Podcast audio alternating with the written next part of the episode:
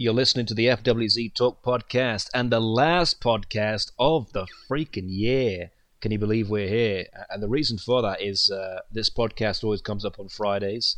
Next week is Christmas Day, and the week after that is New Year's Day. Uh, it's actually crazy to think that we're already there. We're already here. So, this is the last podcast of the year.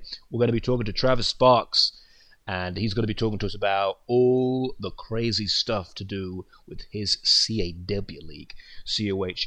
If you're looking for all the answers to the questions you may have about COH, whether you're a part of it or whether you weren't a part of it, you're going to get it here. And we are going to go on a little bit of a journey into the mindset of Travis in the Hell's Palace CPV, going into that interesting show that, you know, all hell broke loose. The frustrations that he had with his own show, the people around him. So, uh, if there's any podcast to recommend to you, it is this one because he's got the gun cocked, baby, and he's shooting from the hip. And that's something I can promise you right here. So, before we do get to Travis Sparks, I want to talk about our friends. We've got to give some love to our friends here at Squarespace. Squarespace is your one stop place to visit to build your own website, to build your own online media platform and also to build a marketplace for your business. So I know a lot of you out there, maybe you're interested in wrestling, maybe you're interested in whatever it may be, maybe you're interested in starting up an old podcast just like me, but I know you need a place to create a website. Maybe it might be for your old league, your old CAW league, it might be for a particular hobby that you may have, but you need somewhere to have some tools to create that platform, and squarespace.com is that place. It is very, very easy to use, and it is also especially easy for you to use for people who aren't so necessarily tech savvy. I'm talking to all you old timers out there. You also have the benefit of the 24 hour service on the web chat. You're always going to have someone to help you out if you're struggling, which can sometimes happen when you've got to deal with lots of techie stuff out there. It's great for creating your own online business, maybe your personal blog, or any particular talents that you may have. It is also good for setting up an online store. So maybe you want to get some merch out there. This is a great thing to help you with understanding technical language like e commerce and all these other things. It's also great for creating your own domain. So check it out squarespace.com, S Q U A R E S P A C E.com. The following is an FWZ collection production.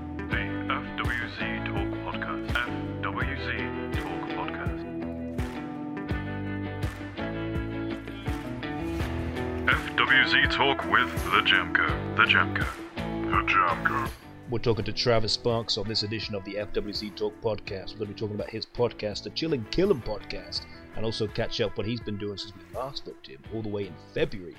And yes, we will be discussing the, the goings on of COH from the Battleground CPV Hell's Palace 2 all the way to COH Slam episode 67. We're not dead yet. Yeah, that's the one that you to listen. So stay tuned. Let's get it on.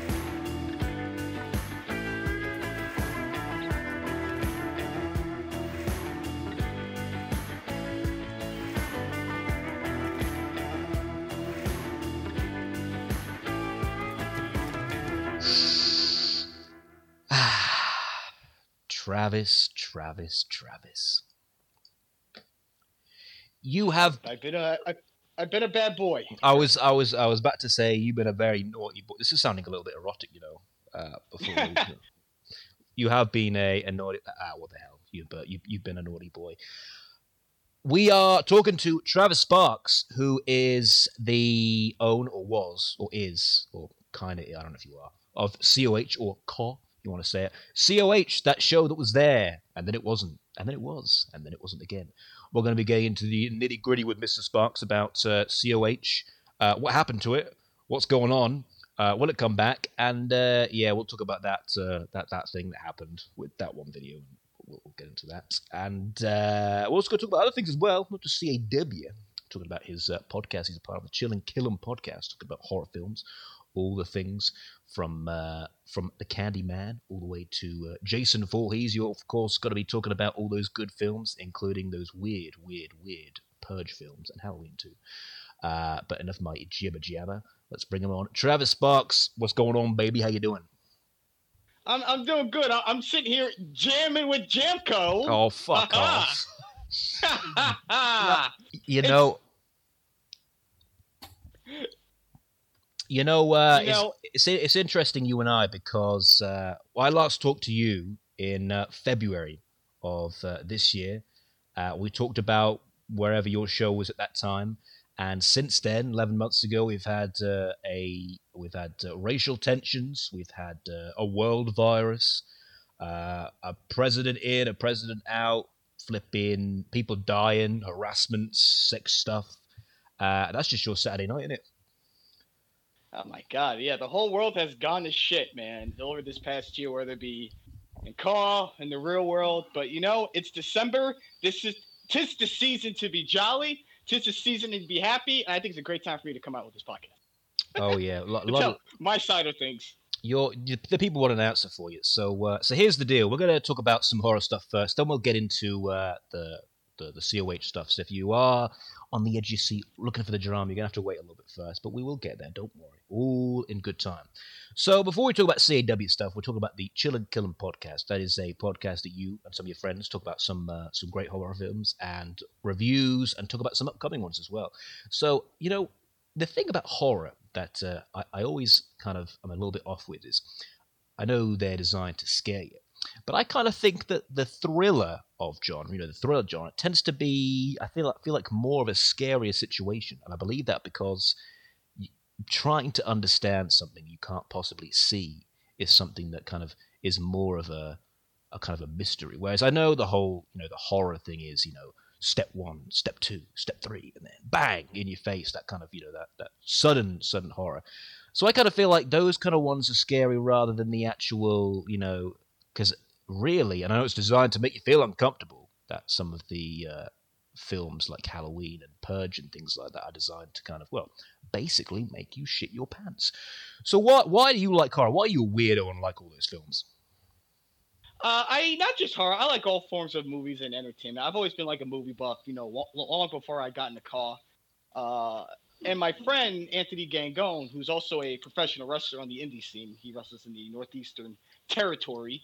Uh, this was a podcast he started with his sister and his friends. But before before I get to that, why I like horror because, as you said, the scary thing about horror is things that can actually happen in real life. Yeah, I'm not talking about necessarily a killer in a hockey mask or monsters, whether they're from the sea or outer space. The horrors is things that are happening right now, like with racism. Uh, it's scary. I, my mind just kind of blinked there, but like a lot of this can ha- a lot of this can happen in real life, and to me, the power of horror is that you can use that platform to tell these stories. right, right. Yeah, I, of I course see your with- point. But yeah, of course, with horror, you can also take it into you could you know make it extreme, you know, to your you know to really scare the audience. You know, that's kind of that's that's why I feel with the horror platform you could get away with a lot of that stuff instead of making a movie and putting in the subtitle inspired by a true story. Because with horror, you can kind of you can kind of make it over the top, Yeah, but at the yeah. same time, still stay relevant to its theme. you know one of the the the sort of criticisms of horror is you know if you've seen everything how um how how can we sort of do new things? How can we make it more? You know i know a big thing uh, in this country that that came out was the quiet place. And uh you know there was a, there were many articles out there the bbc did about you know is it is is it a disrespected genre in the sense of uh people see it as just you know gore and blood and guts rather than the the clever idea of that kind of elevated horror in in distinct and kind of you know um, being inspired by kind of trying to screw with your mind. Uh, and and sort of I remember the big one that kind of resonated me, me was Get Out. And I remember that just being something that really really kind of messed with your head. And I feel like that psychological thriller that psychological drama is what kind of drives you to kind of you know step outside yourself and think holy shit like what the hell is that with uh, with, with some of those things? So that's that's something that's interesting for that and it's it's, Yeah. it's weird that there's so many genres within horror like i just mentioned like the elevated horror and, and, and all these other things and mainstream and, all these kind of things as well so what i want to Yeah, sorry go on I was gonna say uh, Jordan Peele to me, he's like a modern Rod Sterling because Get Out, I feel, is like an extended episode of The Twilight Zone. Him and Alex Garland, they're the way they write and do their Yeah. movies. I said, damn, if Rod Sterling was still alive, he would hire these guys to be his writers, his head writers for The Twilight Zone. Because you watch even Alex Garland's films, whether it be uh, Ex Machina, I don't know if you've heard of that one, uh, i have not or uh, or recently Annihilation. I don't know if those movies are on Netflix. I know Ex Machina still still is. Yeah. And uh, yeah. and like we mentioned, Jordan Peele, whether it be Get Out or his recent film Us, it's a lot Yeah. of it's he again he uses that that horror platform to really make you think. And for some people, they might not be into that kind of stuff. They want they want like a, a dumb, stupid, fun horror film. And I'm Yeah. all for that too. That's why I like films like Reanimator. Mm. Well, I was kind of looking into sort of horror and stuff before we did this podcast, did some research, and you know, I was kind of looking at you know what what kind of upcoming horror films are there in the sense of you know have we seen everything that we've seen? Have we seen the big bad monster? Have we seen the mask? Have we seen the gore? Have we seen the blood? And um, I know a Quiet Place Part Two that's coming out next year as well. But something that we were talking about um, uh, a few weeks ago when I told you about uh, that had been uh, released is uh, Halloween Kills which is going to be coming out in 2021 for uh, and and kind of a weird thing that ties in CAW is uh, a lot of the guys that that did, did with that little area of Halloween. Um, Rob Zombie from White Zombie, great band that I uh, that I like as well, who who take on sort of some things like that. So we know with uh, this Halloween Kills, this next one that you got Jamie Lee Curtis, um, you've also got James Jude Courtney and Nick Castle coming back as Mr. Myers and things like that. Are you ready for Halloween Kills, or do you think that uh, that trilogy's kind of died now? Oh no, I feel there's always there's always gonna be an audience for Halloween. Right.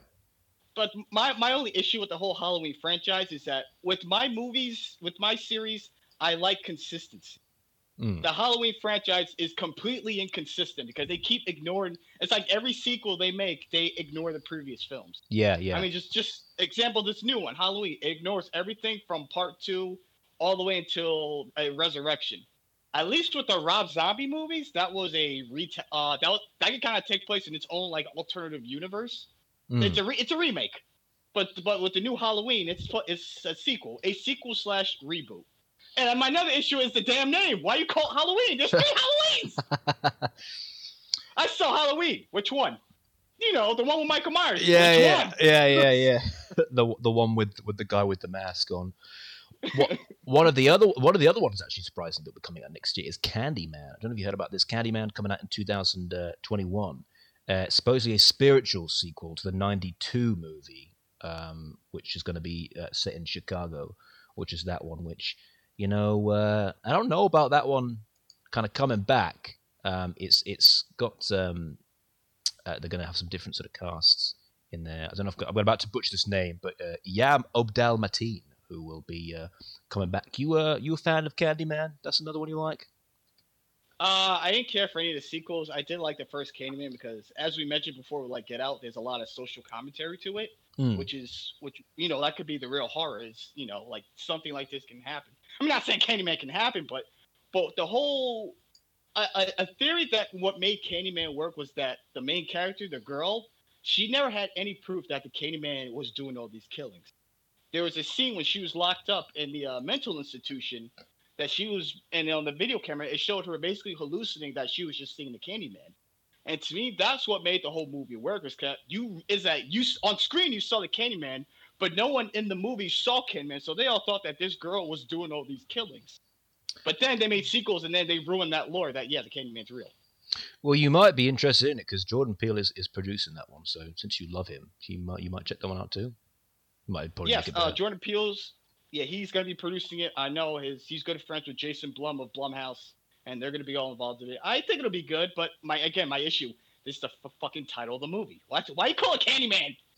Call Man. it something else. Ca- Candyman Reborn. I don't know. Candyman Reborn. man, you, you, you're getting hot on these uh, on these horror topics, man. Wait, wait till I've got what, you, what I've got for you later. Jesus Christ, I was meant to try and warm you up, but bloody hell, you're already there. I gonna go. I gonna go through uh, each individual one, but we've got uh, the next set of Purge, which is kind of uh, got the Conjuring. Um, again, I said about Quiet Place, Escape Room Two, uh, a couple of different ones. Last Night in Soho, Morbius, and Spiral, which um, is uh, designed to be, especially Spiral, a sadistic mastermind unleashes a twisted form Oh! of justice, which Chris Rock's in, surprisingly. yeah.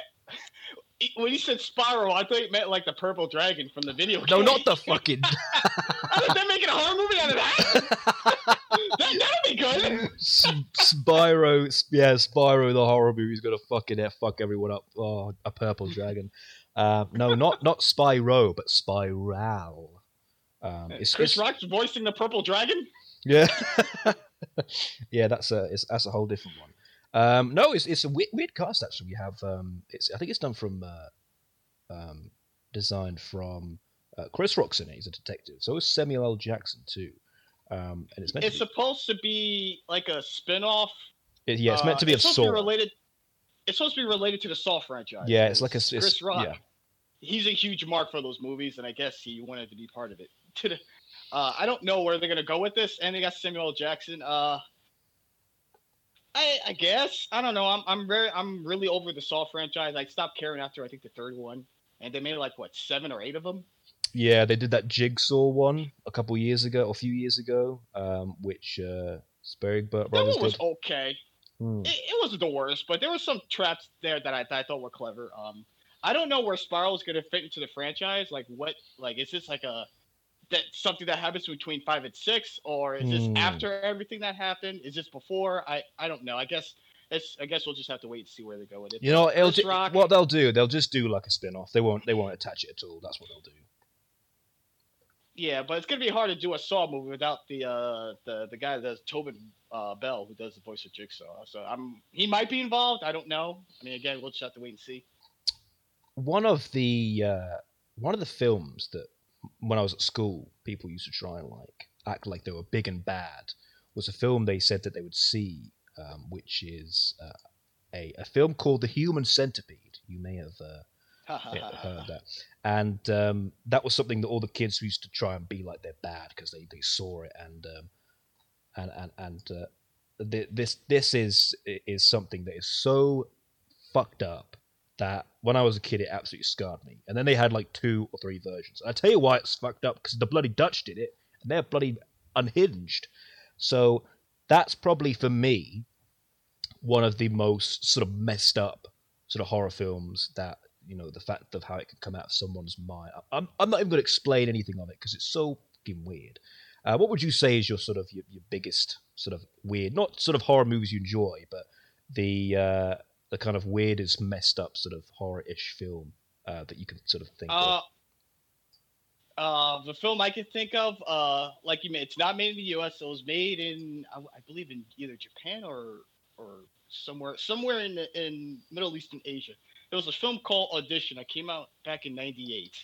Audition. It was one of the. er, yes, it's called Audition. Yeah, it's uh, it's one of the, I guess, one of the founding fathers of the whole like torture porn genre. You know, Oh, a movie like uh, like Hostel or you know those types of films. Because there's a scene where this girl uh, has this guy, and the guy's like paralyzed on the floor. He can't move.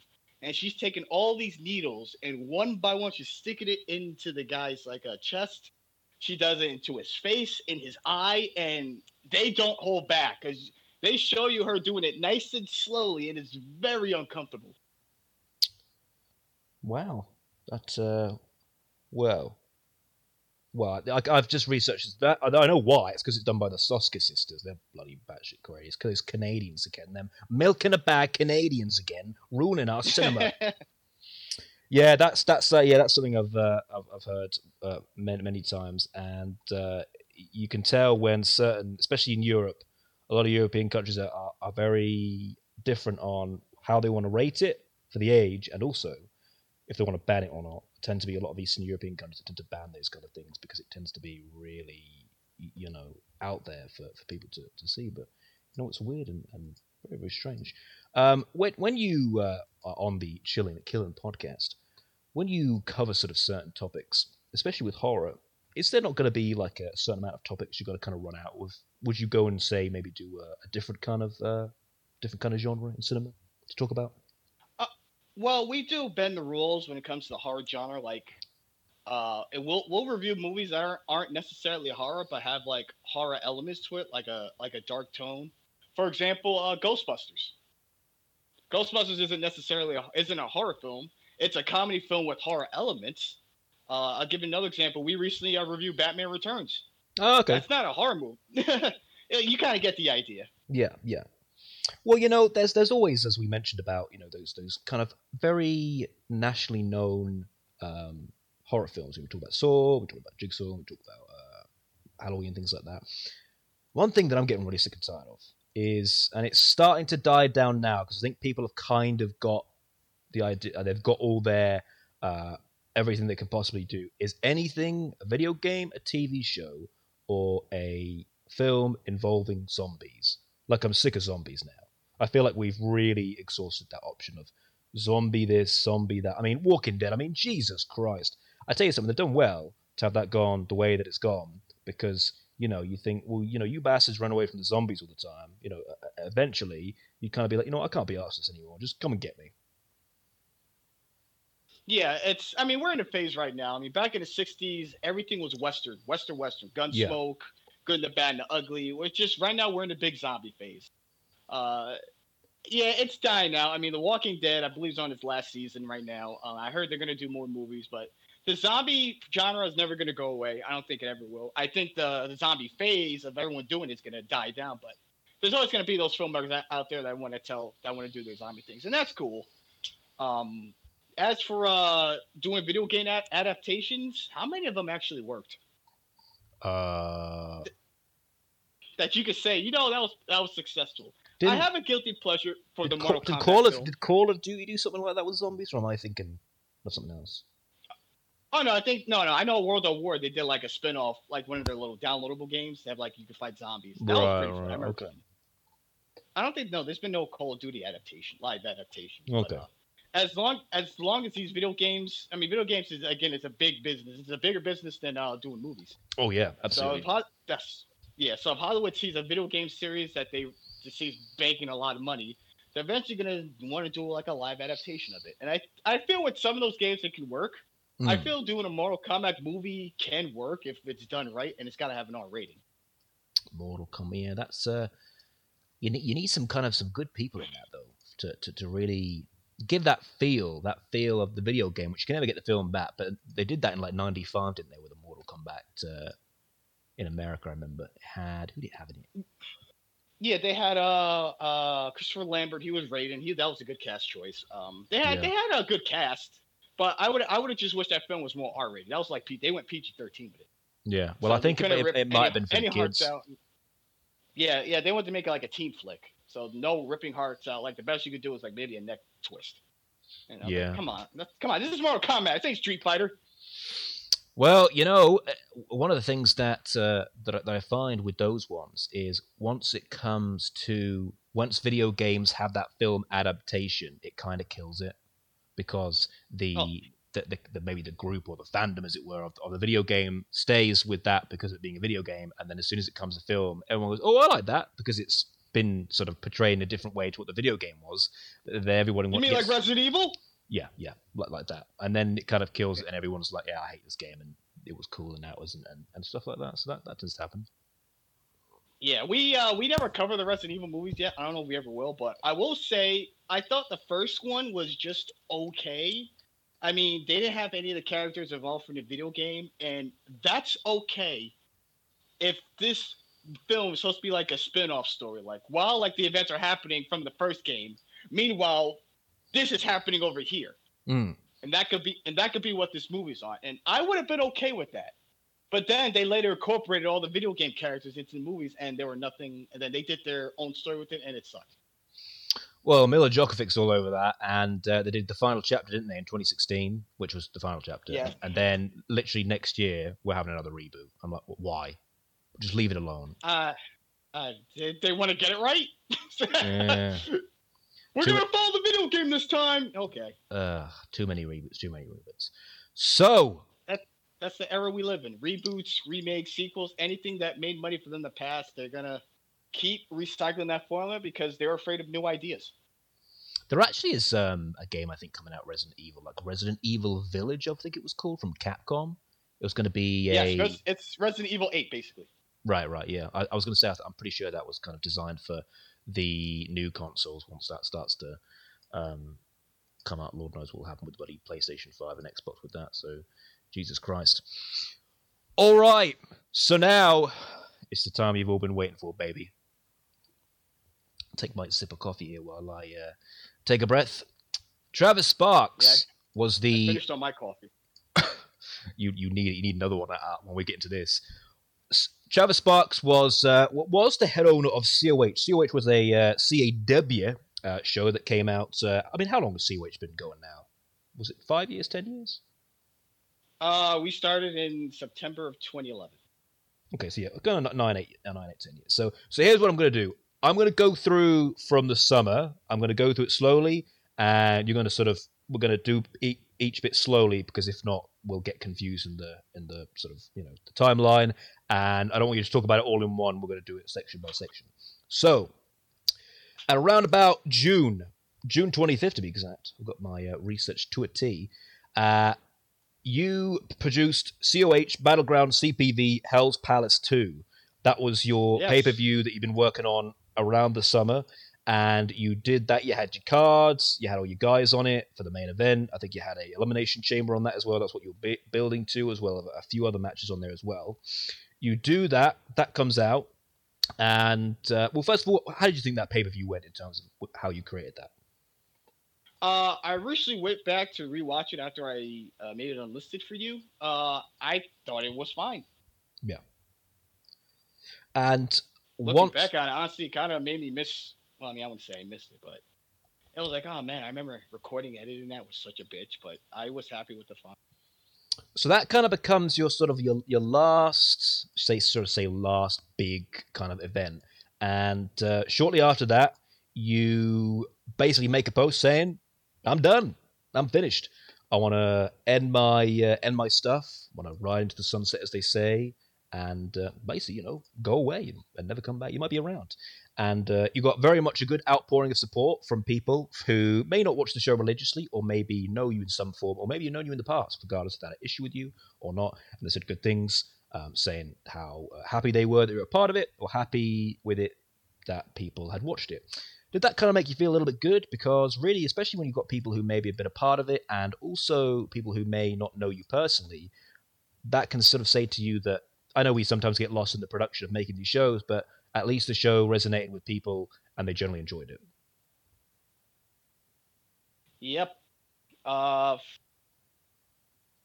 what was the question? I'm sorry. Fucking hell. Put another coffee on, kid. Jesus Christ. I said. I said uh, you had all the people reach out for you uh, with support. And so, did that not make you feel good in the outreach of support yeah. you got, especially from people who you have got that said that the show almost resonated with them in a way, and they enjoyed it through the work you put into it? Oh yeah, I was surprised by the amount of support I got, even from people I haven't talked to in like in years. Like I, like Zane LaFontaine, Stewart. He uh, messaged me saying, "Hey, you know, hey man, we, you had a great run." Uh, a lot of my ex uh, ex guys from the roster, uh, the alumni guys, messaged me, you know, thank me. Hey, you know, it was fun. You know, you did this for a long time. You know, it's you know, you're a legend.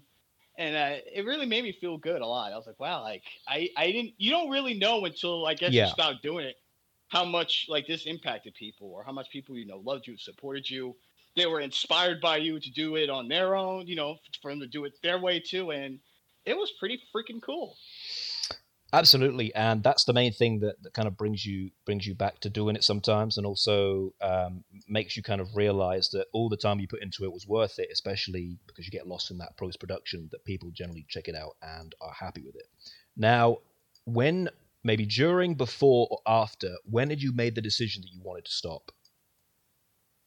uh moments i don't know it was that still it was that same day the, that afternoon i put the show up and at night i said fuck this Okay, so I'm going to ask you the reasons in a moment, but one question I want to ask you, which I do see with a lot of people, is a lot of people say maybe they've been involved in a drama, or maybe they're generally burnt out or fed up. They say, "I'm going to quit, I'm going to leave, and that's it." When usually what they really need is a break, because everybody needs a break from this, especially um, when you could do a big recording, when you you know do all that in one go, or editing all in one go, need a bit of a time to, to escape.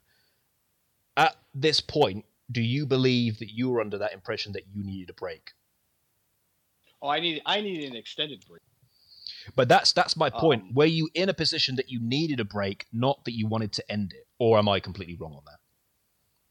uh it's it's 50 50 Okay, so because sorry, go on. no go ahead i'll Uh, follow up whatever you Okay, well, my my point was going to be then at that point, then why?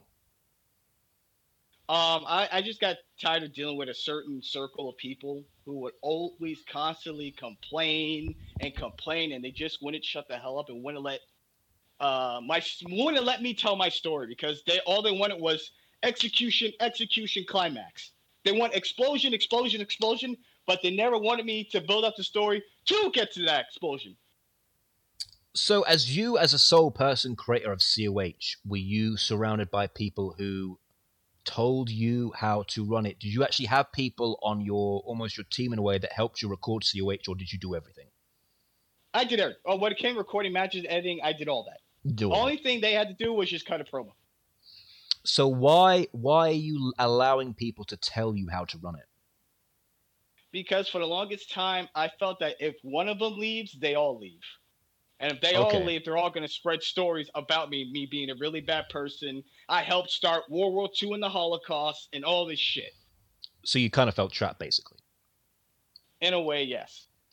So we get to that point there that you decide to, uh, with, what your reasoning is there, and it kind of sounds a little bit sad because um, I, I guess I hear your point with with that. If you're surrounded by people, so you're kind of in a difficult position there with that. Um, had there ever been any time on your mind to actually go out and decide and have the courage maybe to say no i am going to do this i'm stuck with this and you're going to deal with my decision and if you don't like it go or yes, you there's, there, or- yeah, there, there were times I've done that too, and uh, they threatened to quit. They would, they would post on Call Shoot, uh, I, I'm not happy with COH and all this shit. They would vent to everybody else, making it public, trying to make me look like the bad guy, and and I had to basically deal with that for like over a year.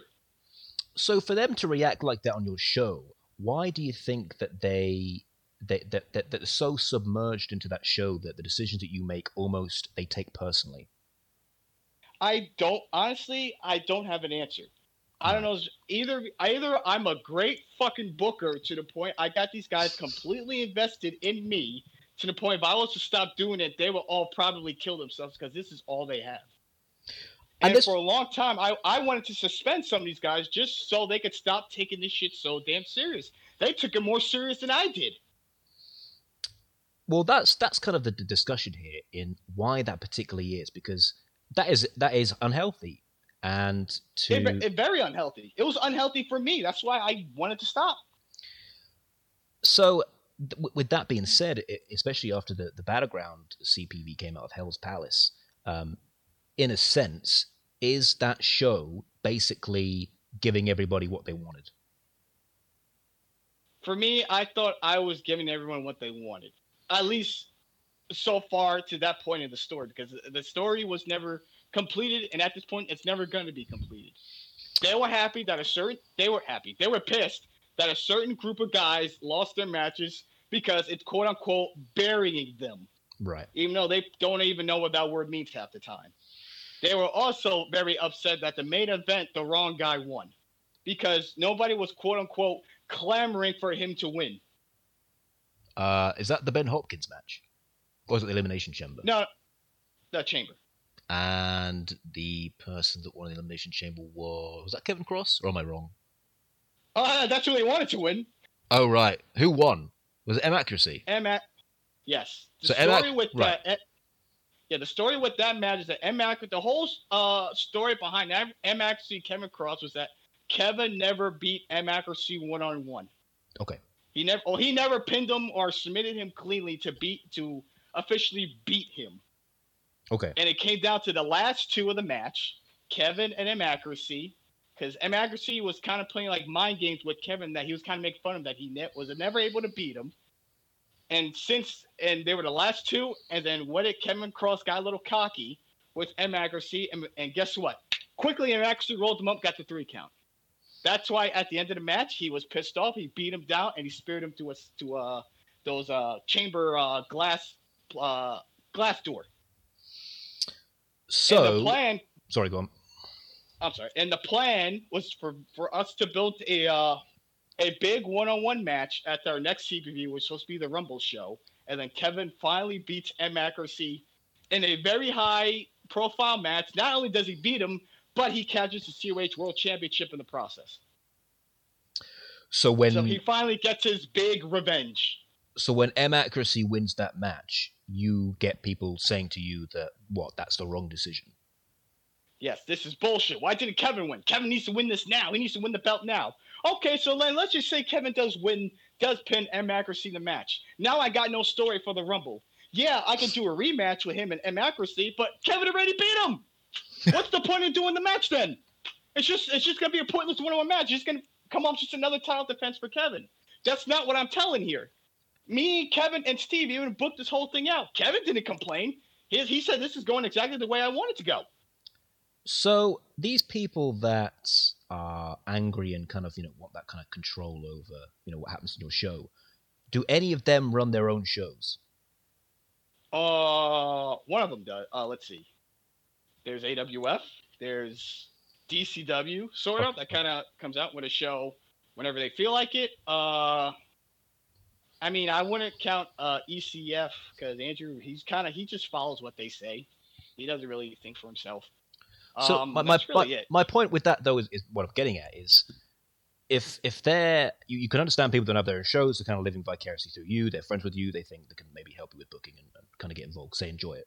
So if they have their own show, why would they care what happens on your show? 'Kay, I I don't know if it's they're just truly invested in my show. they they But that- that's- really that's care my- about my show. That's my question. I don't mean it's an insult. I'm saying, okay, so you know, I have my own show, right? No. Let's say I'm helping you with your your COH. So I give you an idea. I may be passionate about the idea. Um, I say, right, I want this guy to go over. Travis, I think it's going to be a great idea. You really, really should consider it. You may say to me, nah, I'm really against it. I don't want it. I may push a little bit and maybe try and persuade you, but I'm not going to persuade you too much because then I've kind of overkilled the idea because I pushed it too hard. So then afterwards, I might go, well, at the end of the day, it's his show, it's his decision.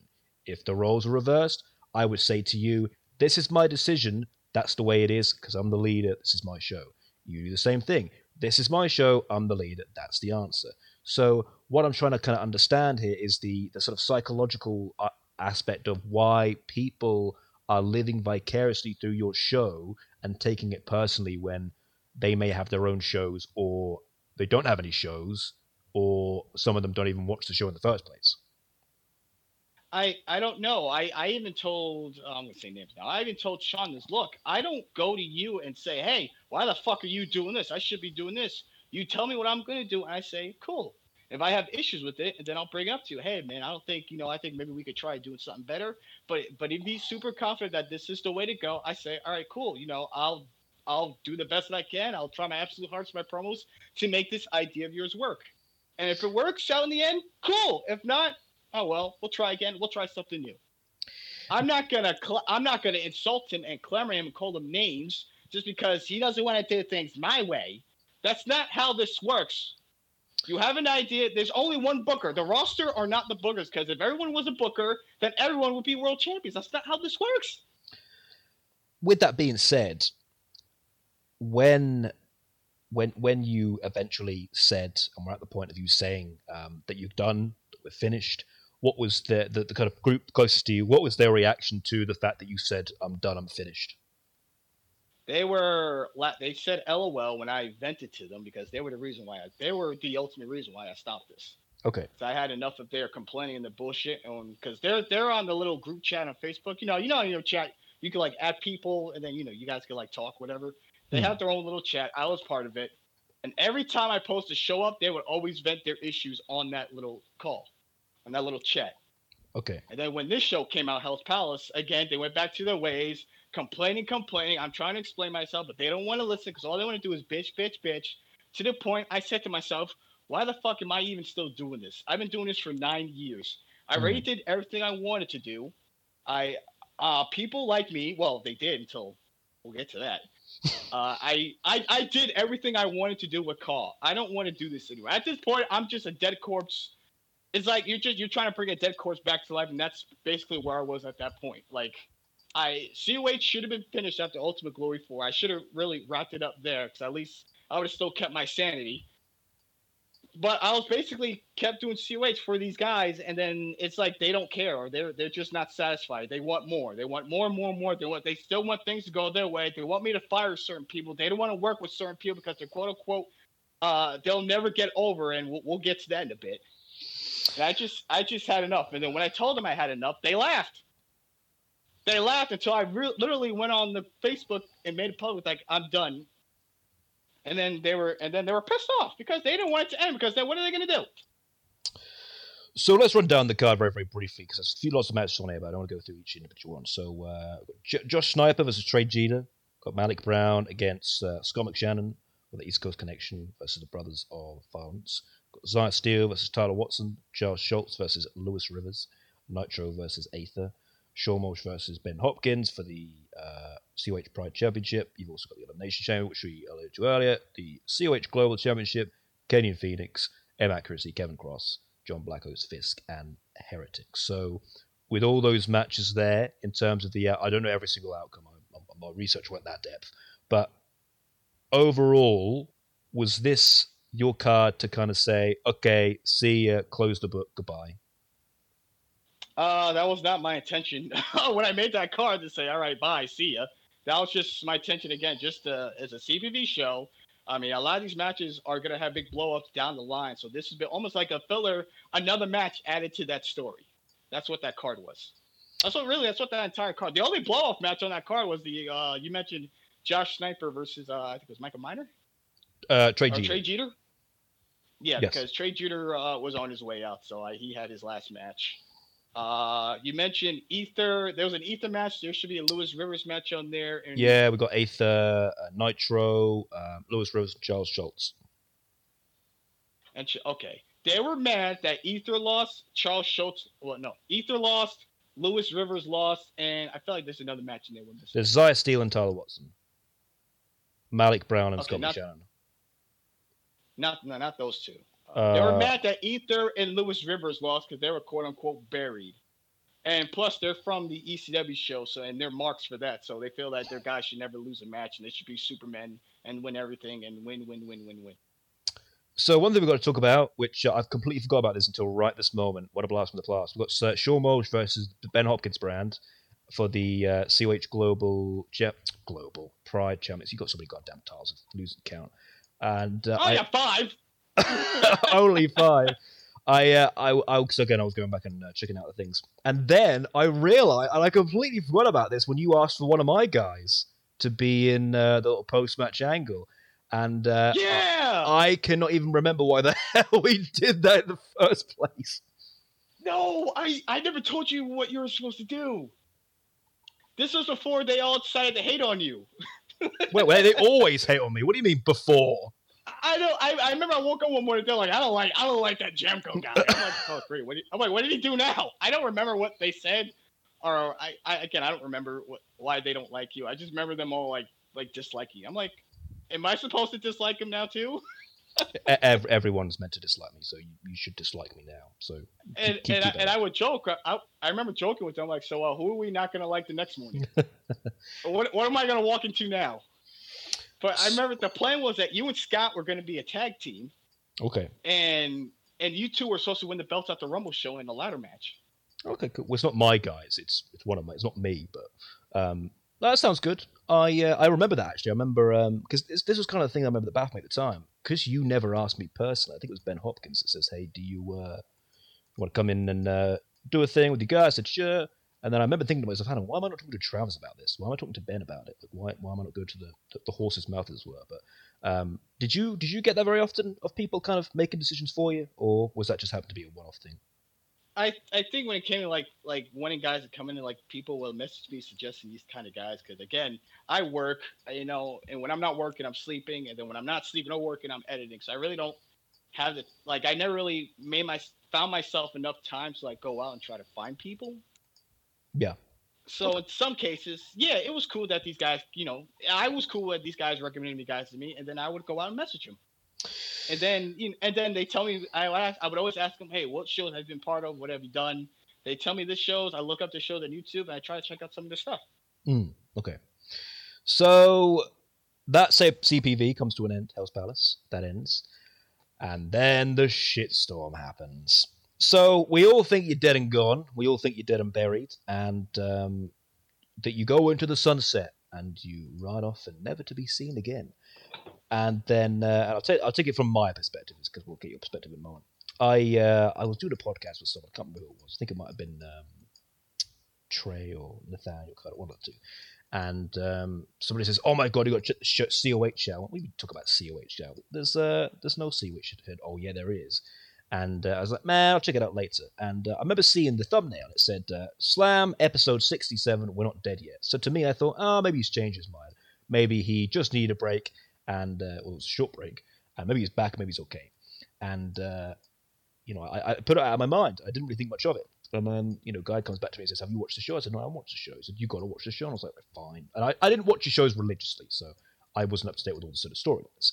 So uh, the show opens up. I'm checking it out I think Jeffrey Albert cuts a promo, and then uh, um, a promo from some guy, and then you have the Patriot. The Patriot comes out, and uh, I think he's got some little bodyguards or, or something like that. And then uh, Ryan Carroll comes out. He uh, is the internet champion. Am I right? Have I got that wrong? Yes. It is the yeah, right. right, right. So I'm watching it, and um, you know, match starts. I think Ryan Carroll goes in for like a looks like a, a, a sort of strike, and then uh, Patriot switches him around. Bang! Patriot pins him. One, two, three. Uh, Patriots, you know, new internet champion. I was like, oh right, okay. But Patriot, I, I don't know the Patriots by the way, so I don't even know who Ryan Carroll is either. So I'm not like up to date with everyone. And uh, he wins, and I thought, okay, right. So I'm, I'm kind of like, why am I watching this? Like, am I am I completely missing something? So continue on, and then I saw a, an advertisement for PCW of a Progression Championship run by uh, Mr. Um, Kevin Cash, and uh, checked it out. I was like, hmm, what? I thought those guys didn't like him. Why, why is that there? I thought, okay. Well, no, I was not part of those guys that didn't like him. They didn't like him. Okay. I, well. I, I never had any issues with Cash. He's done things that I don't agree with. And the reason I got rid of him after Ultimate Glory first because he had too much heat on himself. Right, right. Because he was he was supposed to be world champion. Okay. But I remember he had and I remember he told me he had issues going on with his mother. I it's been such a long time. I don't remember exactly what it was. I think it's it's it's a weird story, but um, he he was having issues going on. So I I changed things around because uh, then Ray I think I think Ray or no Chronic ended up winning, but I know Chronic was not the original idea. But right. then you know my issues with Ray happened, so I had to switch things around again. And so then Chronic ended up being the guy to beat uh Cash at the Ultimate Glory 4. Okay. But yeah, I, ne- I never, overall, I'm saying is I never hated Cash. I've always, me and him have always been cool. And they're pissed off that I was cool with them because they wanted me to be part of that hate uh, bandwagon. And I, yeah. And they yeah. probably thought I was part of it because I never really opened up to them about my, where I sit with Cash. But well, now they know. Uh, so he wins. Uh, yeah, so we have to, to uh, advertisement got a bit too far back. And then uh, AJ Young comes out. He's a world champ. Is that right? Yes, sir. Um, I think Shaul Guerrero comes out. I think attacks him, and um, it's like, oh, there's going to be a match. There's going to be a match. Ding, ding, ding. And uh, a little bit of back and forth, strike back and forth. Uh, Shaul Guerrero gets him into submission. AJ Young taps, and I'm like, what the fuck? And then I immediately the thought pops into my head. Ah, I know what's going on here and then I was like, something, uh, something's not quite right here. And then uh, I was like, man, who did he piss off? Uh, yeah, uh, you, you, and Nate were the only two that picked it up. I realized. Wait a minute. And I, I, was just pissed off at someone. And I was thinking to myself, uh, something's gone down. I don't know what it is, but that's that's obviously a not. I didn't. My first thing wasn't, oh my god, they're buried. My first thing was, he's pissed off. Something's happened and um, that that obviously goes on. Um, a couple of promos here and there, and then we get well. Actually, before we continue, I want to talk about something. I want to talk about something very very interesting. Uh, there's a couple other matches in there, but uh, oh by the way, uh, appearance by my good pal Al Cabrera. So love Al Cabrera. Going through a difficult time right now, so love you Al. Um, and then I want to talk about Shaw Guerrero's promo. Um, and the reason I want to talk about this is it's obviously in real time real person in on the camera. And when I when I sort of listened to him, I did I say Shaul Guerrero, Stefan Guerrero, by the way. I think I said Stefan. Oh yeah. yeah. I, thought I thought your accent. That was. I don't want to be rude. Yeah, I said I don't know why I said Shaul Guerrero. That's someone completely different. Stefan Guerrero. My apologies. Uh, Stefan Guerrero. He does say um, a promo, being the new champ. And what I was sensing from his promo was a lot of frustration, a lot of anger, and you know, s- sort of seeing a real kind of, you know, real animosity towards a lot of different people. And I've heard that name brought up many, many times. Don't know the dude, and I was wondering, is he somebody that maybe a group of people, maybe the group of people you hang out with, tended to put him down quite a lot? Because I have heard people say before, like, "Oh, but he doesn't put any work in. I don't like this guy. I don't like this guy," and you can see he has a lot of frustration when I hear his voice, when I hear his tone, when I hear his delivery. So, am I right in thinking that he is one of those guys that everybody has said to you, he doesn't deserve this, he's not good enough, blah blah blah. By everyone, you mean that group? Yes. Right. So, what? Why? Because What- what it- outside of them, nobody, nobody else really, nobody else cares about Stefan, or, they don't like, they don't dislike him. These, they probably look at him as just another guy in the roster. The reason they don't like him was because on some, I, I'm assuming one of his podcasts, Stefan does, he made an opinion, or whether that was it a Twitter post or whatever. He made a comment about uh, Toni Storm. I think at the time, a lot of these like uh, leaked nude photos were coming out of Right. these other wrestlers. And Stefan basically said, "Look, you know, if she doesn't want her photos to get leaked, then don't take the picture." okay. And then that sparked the issue. Well, you know, she could do whatever she wants, and they thought they, they didn't like they didn't like Stefan's opinion about that. 'cause they felt like I don't know they they were just turned off by it. And ever and it's that seemed to be the moment where they didn't like him. I don't know if he did something else prior or, or they probably don't like his opinions over wrestling, whatever, because they they tend to get really like butthurt whenever you say something they don't agree with when it comes to wrestling, especially the Young Bucks. Oh God, what's about the Young Bucks? They have hard-ons. They have hard-ons for them. Oh, they love. Oh, right, right, okay. Do you like the Young Bucks? So, no, I, You don't like the Young Bucks. All right. They're They, uh, I, I, I grown sour on them on them over, I'd say, the past year. Really, since the whole AEW start started out, I've grown sour on them. I, I did like them at one point. I don't hate them, but they're not like the best. Well, so let's let's go on a little bit of a tangent here. So before I continue on with the show, which I will get back to, don't worry. You said about they don't like people who don't agree with them. So why why is it that you have people who, and of course we all know this from childhood. You know, if you have someone that doesn't have the same opinion, you agree with it or disagree, and you leave it alone, and maybe you try and work stuff out, or maybe you don't, but you you understand that I have a different opinion. That's that. You know, we can still be friends. We still have maybe some uh, interest together or anything else like that. But why do you believe that that the core reason of I don't agree with his opinion, thus that makes him a bad person? I don't know why they feel that way, especially especially when it comes to politics. um, I, I I don't know why they feel like like your your opinions have to match mine, or else we can't be friends, or else you know things aren't going to work out for you here. I don't Hmm. know why they feel that way, especially as I mentioned when it comes to politics. I remember they said at one point because Jake Hager is obviously a Republican. I remember Yeah. on Twitter a while back he argued, I think, with some teenager over uh, I think global warming, Okay. and and they were like they're like, oh my god, AW should fire this guy. He's he's a Republican, you know uh, who thinks like Right. this? And I'm like, so so the guy should lose his job because his political views are different from yours. Not saying I think his opinions are right because I think the guy's an idiot too, but I don't think he should lose his job over it. That's not I, that's not how this works. Whether it be over uh, uh, politics, global warming, religion, you don't fire people or you know over those kinds of issues. It's one thing if he actually insulted you and you felt you know and he said something bad about you. I could stand you know pulling the plug on him. Fine. Well, that's Like- a difficult. Like what? That's a difficult conversation because then you actually eat into the, the the idea of discrimination because even and yes i know you know the politics bubble is a com- complicated you know toxic thing and regardless if you don't like the opinions you know if, if somebody that to you that would be discrimination on your part but because you feel so strongly about it you believe that you're right but they also feel strongly and believe that they're right. So if you go down that route you're putting discrimination there just as much as you're taking it so not really smart on on that level and thus you know you're, you're kind of putting yourself in a boat of this this idea that we can't have an argument that we can't have a conversation. And to be honest with you you know looking at america as a whole now that's kind of the way it's going. And i can't have a conversation with you because you're fake news. I can't have a conversation with you because blah blah blah when that is kind of what we're kind of entitled to do as, as human beings. So i don't really think that's works by almost cancel culture if you want to call it cancel the the people who don't agree with me because I believe that I'm right. Well, someone on the other flip side of that's going to think exactly the same that they believe that they're right. You can be so passionate about your opinion doesn't mean that it is gospel.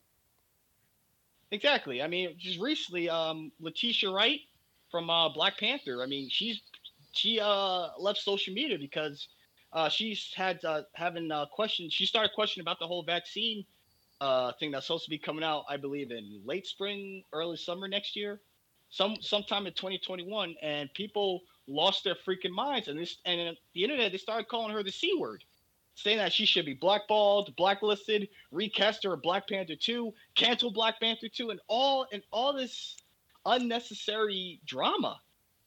I mean, Yeah. they never really even gave her a chance for her to give her opinion. I mean, she basically said, like, what if, you know, what if there's a long lasting effect if we take these vaccines? You know, what, what's the long term effect going to do to our bodies? Hell, is this vaccine even going to work? Yeah. Do you think maybe that they take things too personally? Yes. wow, wow, all right, fucking hell, that was a resounding yes. Their, their, per, their, the way, their way of doing things is why I left. Well, let's get back to the uh, let's get back to episode sixty-seven uh, of the. Uh, well, yeah, I'm gonna get back to this Stefan real quick, but anyway, Okay. all, all because of that that Toni Storm thing, they never liked Stefan. They started making fun of the guy's gimmick, saying that he's a MMA Conor McGregor ripoff or whatever. So what? You're gonna be inspired. Why does that bother you? You're gonna be inspired by someone. Everyone copies something. I mean, look at my name, COH. Where did I get that from? ECW. uh, we uh, we have a couple of latches. Got uh, the old Mikey Truth and Shane Ashton versus uh, two other guys. And as we move a little bit on, that's kind of the gist of it. You see, uh, I think it's TJ Kennedy. He also faces uh, Shaw Guerrero. Stop saying Shaw Guerrero, fuck's sake! Sorry, uh, Shaw Guerrero, but it is Stefan Guerrero. Um, towards the end, and then that's the end of it. So that gets posted. That goes up to the masses, and the floodgates open. Uh, I can imagine that you got some, or bags and bags of abuse. Yeah, I oh my god. I remember because that show took me like two months to make. I usually get a head start making my shows like uh three other shows before then. Like while I'm making like while I'm recording or or or putting Battleground, I don't know, 62 together, I could also be recording another match for the upcoming CPV, which is like three shows away. So overall that show took me like two months to make. Right. I remember during that break, I was so happy Yeah. because I wasn't dealing with anyone. I wasn't dealing with any drama or any bullshit revolving around the show. Everything was just quiet. And around that time, that's when I started doing the Chill Killing podcast more often. Yeah. And I remember saying to myself, I have way more fun doing this podcast than I do with my own show. I would be more committed to this podcast if I didn't have COH.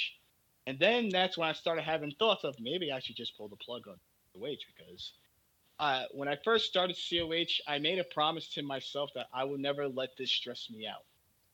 I want to do this out of it's a hobby for me, and I did this because it's a lot of fun. And you know, recording call at one point for me was like the best thing happening going for me.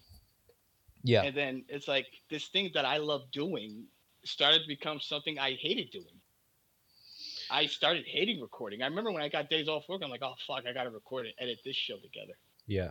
And that's because and that's what it became to because of basically the wrong people got involved. hmm Or the people that were involved got too got too much power or, and their ego boost really started kicking in. I don't want to work with this guy. I don't want to do this because they always knew I had high hopes on Stefan because I always liked Stefan Guerrero. Hmm. Even back to when uh, when I had a first feuding with one of my top original top guys, Justin Bateman, he even said, "I think this guy could be a future world champion one day." And I and and other people on the roster also said that they liked Stefan, including another former world champion of mine, Alex, who who loved working with Stefan. Well, I don't know if you, I can't remember if they ever worked together, but I remember him seeing his promo says, "Damn, this guy is good." So and and deep down, I I wanted to make him a world champion. I knew that day was eventually going to come, and if that day was going to come, they were all going to be pissed off because they all said, "If this guy ever wins because a world champion, I quit." So basically, I have to sabotage someone just so you can have a smile on your face. Because Stefan was not the only guy they didn't like. They didn't like GMR. They didn't like Jeffrey Albritton.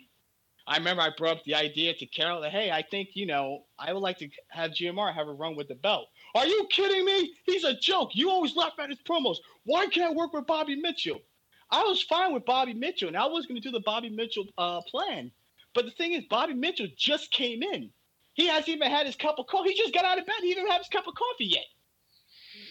GMR has been here for like four years, busting his ass. He just won a big feud over the Patriot, who's a former world champion. I want him to at least get, oh, I don't know, a three month run with the internet title because I felt he deserved it. He worked very hard for it, and he doesn't bitch. It has ever caused me any issues. He's a great guy to have on your roster. Is he The Rock? Is he Stone Cold? No, but he's an excellent mid carder, and you can build on that. You can work with him.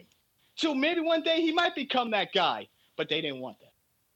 Carroll felt like his spot was being threatened. So he suggested this other guy because he felt, well, you know, I, I will still look strong losing to this guy than to losing this guy. I even said, so, okay, so then we could do a three way where uh, you don't even get pinned, or we could do a multi man match or a four way where you don't get pinned to lose the belt. And he said, no, no, no, no. It's got to be Bobby Mitchell. It's got to be one on one. I got to lose him cleanly. And then I move on to uh, uh, the world title scene. I mean, again, that wasn't the worst idea, but I would prefer the GMR. And then Bobby Mitchell could always beat GMR after he defeats, because he after he defeats Carroll. We can even do an angle where he screws Carroll in a title match with GMR, and GMR gets the accidental lucky win over Carroll. So Carroll kind of looks strong, but the re- Carroll looks strong, but the reason he lost was because this other guy had to get involved. Otherwise, he probably he would have retained his title. What's wrong with that? you know, uh, this is the uh, FWZ therapy. Had session. not, had, had I not, had I not GMR, because I know GMR always wanted to face Brandon Wolf, so I gave him uh, his match with Brandon Wolf. Because had it not been Patriot, it would have been GMR in that spot winning the internet title. This is uh, FWZ therapy with uh, me, the Jamco. Travis is getting get a lot of frustration out of this. Uh, you, I bet you feel good saying As- this, don't you? Yeah, I do. Because no, this guy come. I've been holding this in since uh, uh, this Slam episode went up. As for Jeffrey Albritton, Oh fuck it, I haven't even finished yet. I didn't I didn't have a long term plan with him yet for Jeffrey, but I had like a, a basic idea what I was gonna do with him for the time being. I remember them ranting to me, saying, "So uh, what are you gonna do with Jeffrey Albritton? Why, why is he still here? He can't be a world champion. No one's gonna take him serious." And they, they, they just do everything in their power just to keep all these guys down. Like, uh, I and to the point, I I Carroll's like one of the worst guys I've ever worked with. I hated working with. He just he always he was always hot headed. He always talked shit behind my back. I heard him talk shit about me one of the nights on Discord when I fell. Everyone knows like if I'm on a Discord chat late at night, I tend to fall asleep. but the thing is, when I fall asleep, I never leave the call. I'm still there. I'm just asleep. So as I'm sleeping, I can sometimes hear them talking, and I remember hearing Carroll say, "I don't trust Travis," and that always. And I remember I always kept that in the back of my mind, like, "Wow, this motherfucker doesn't even trust me, but yet he wants all these opportunities. He doesn't. He's basically talking shit behind my back, and he does, and he thinks that I don't know that." And I brought that up to him when um uh when that slam show happened, and he tried to deny. it. "Uh, so Where were we? Oh, I, I know I'm gonna have to. I'm gonna have to take the reins on this, but I bet you feel good, Travis. It's healthy. It's good for you to do so like this. Oh, I feel I feel fantastic. You feel fantastic. You're gonna feel great after this. With this show, with this episode, in terms of this, had you done this before the pay per view or after it? Um, I had the whole show. I, I had like eighty percent of the show recorded already. Uh, when I posted uh the CPV up. Like so the GMR Brandon Wolf, the Brandon Wolf match was already recorded. Basically, everything besides those two squash matches was already recorded. Those two squash matches was last minute, so with that being and said, there's a, and there's a story behind that. well, that's what I'm I'm getting to in terms of obviously that's the the two things that that people you know that stands out with people on the show. What why did you do that? Why did you decide to to sort of portray that show like that? Well, when the uh, Hell's Palace show went up, and they were very, uh, they were venting to me and ranting and being all pissed off about how how the show went went went about. Uh, AJ removed me as a friend on Facebook, and and that quite shocked me. I was like, really? You're that pissed off over something that didn't even involve you? You're not even on this brand. Why are you so pissed off over this? But anyway, he revolved, revolved, revolved, revolved, revolved, removed. You can do it, buddy. Come on, you can do it. he removed me, went on the CAW shoot page, and basically put "I'm done." So basically, he put in his notice, and, and he's my world champion, and he quit. Not only did he do that, Jay Crack also did that. He did the same thing. So you know, at this point, I figured, you know what? They don't want to be my friends anymore, and that's fine because now I'm gonna cut them off too. And I, I, I and they were still friends with me, with except AJ, and I removed all those guys because I was done with their bullshit. I was done with their drama. I didn't want to be part of them anymore. So just to stop you there, that you saying about them removing you friends of Facebook and things like that, off over what? The fact that uh, M Accuracy won the um, elimination chamber, or something Yeah, else. yeah, they, they they were yeah. AJ removed because of uh because the wrong guy won on the CPV that didn't even involve him. Right. He re- he removed me over over a video game show. Man, this all just sounds unhealthy. Like, like seriously, like Jesus Christ, everyone relax. I mean, bloody hell. I, I- I mean, you know, people can criticize me for this, and, and trust me, I know they will. Uh, but the fact of the matter is, you know, regardless if something goes wrong or something goes right, just freaking chill out over over this. I mean, I always remember AJ Mamba said to me uh, a couple of days ago when we were talking. He's like, "There's more bullshit in this than professional wrestling." And professional wrestling about getting over and, uh, and and money and pushes and all these kind of things. Career and you know he was a referee in some of the territories he's uh, uh, refereed for where he lives, and that's that seems to be something quite quite frequent. So of course, this was basically your retaliation then. th- This show. yeah, but there was yeah, there's a little more to it than that. Um, AJ removed me, and I removed all these guys. Uh, Carroll did I know no I removed Carroll sooner. I didn't remove him at that moment. There was a couple days went by before I decided to remove him because I didn't I wanted nothing to do with him either. And and I made that post that I'm closing shop. And over the next few days, Carroll tried messaging me with like heart emojis and saying, uh, you know, we're worried about you, we love you, and all this bullshit. He's only doing this just to save his spot. And I'm and I'm saying, so why the fuck does this guy keep messaging me? He knows I don't want nothing to do with him. He knows he's the reason him and his friends are the reason I stopped doing all this. So don't try to act all sorry and try to play the sympathy game just to win me back. Because let's just say I come back. What's then what's supposed to happen? Is everything supposed to go back to normal? Am I supposed to uh, open shop again and everybody's supposed to keep their spots like nothing ever happened? No. I we, Carroll kept messaging me and then I removed him. And then he's like, Why did you remove me? And I basically told him I want nothing to do with you, blah blah blah blah. And then me and him we started going back and forth over the message boards. He wanted me to join back to the group page and we could all talk. I said, No, I'm never going back to that fucking page again. So don't even waste your time. And then I and then I ignored him because we're just gonna argue back and forth and we're not gonna get anywhere. And let's just say I was to open shop again. The first thing I'm gonna do is fire him. I'm gonna fire him. I'm gonna fire Jay. So with that show, and then we're gonna and oh then bloody hell, sorry. no go on. And then we're gonna be right back to square one because if I was to fire one of them, then they're all gonna leave. So it, so it's a lose lose situation. Here's uh, here's something I've been thinking over this uh, over this conversation with you, that, and this is you know hear me out in terms of the uh, situation that I uh, proposed to you here. So you go and you this this this group is uh, well getting on your nerves, quite frankly. They're always dictating these things. They're they're always getting in the way, and they're kind of ruining that that fun for you. You said that story about getting up and you feeling, oh, I've got to do this show, I've got to record it. You're not doing it for yourself. You're doing it for other people. So I know you said you didn't want to almost rock the boat as such because you didn't want one person to leave, but then they all leave. But in a way, wouldn't that have been the best case scenario that they all leave? Because then you could maybe work with different people, maybe more exciting characters, maybe unique characters. You can give the show a bit of a facelift. You wouldn't. It would probably be healthier for your mental health in terms of not having to go through all that crap, all that t- shit, all, every day, every whatever it is, and uh, give it a bit of a, a facelift. Because you know, not you know, not to be horrible here, but you know, the characters on your show, apart from a few, you know, they're all right. They're not the greatest goddamn thing since Dwayne Johnson, and they're not terrible either. But they're all right. They're not. They're not characters where you need to think, I need. I can't lose these guys because they are great.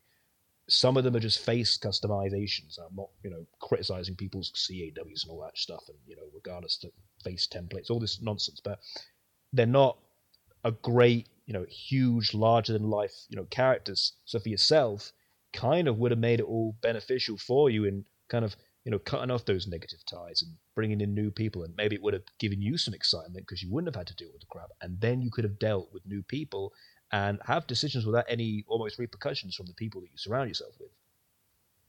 Yeah, but you see, here's the problem with that. All those guys are in, are in big prominent roles on the show. And Hmm. on top of that, outside of COH, they're all in very high spots. Sean runs CAW All Stars. So let's just say I was to fire them. Do you know what they're going to do? They're going to say, "Don't go to COH. This guy's a piece of shit. He's a liar. He's a Nazi. He he he, he pulled the plug on all of us. He's going to do the same thing to all you guys." And and if they leave, they're going to they get like as I mentioned, they're going to say that to all those other guys, and all the lower tier guys are going to probably end up leaving too. but and, and that that's my point. So yeah, you take that criticism, and I've heard that many many times. But my point is, quite bluntly, who cares? Okay, you don't get a spot on this flipping show with everybody else. It doesn't matter because the, matter of, start again. The matter of fact is, you would have gone back to enjoying doing this again with new people. And would it have really have mattered if you'd not been on one show that ha- that happens once a bloody year?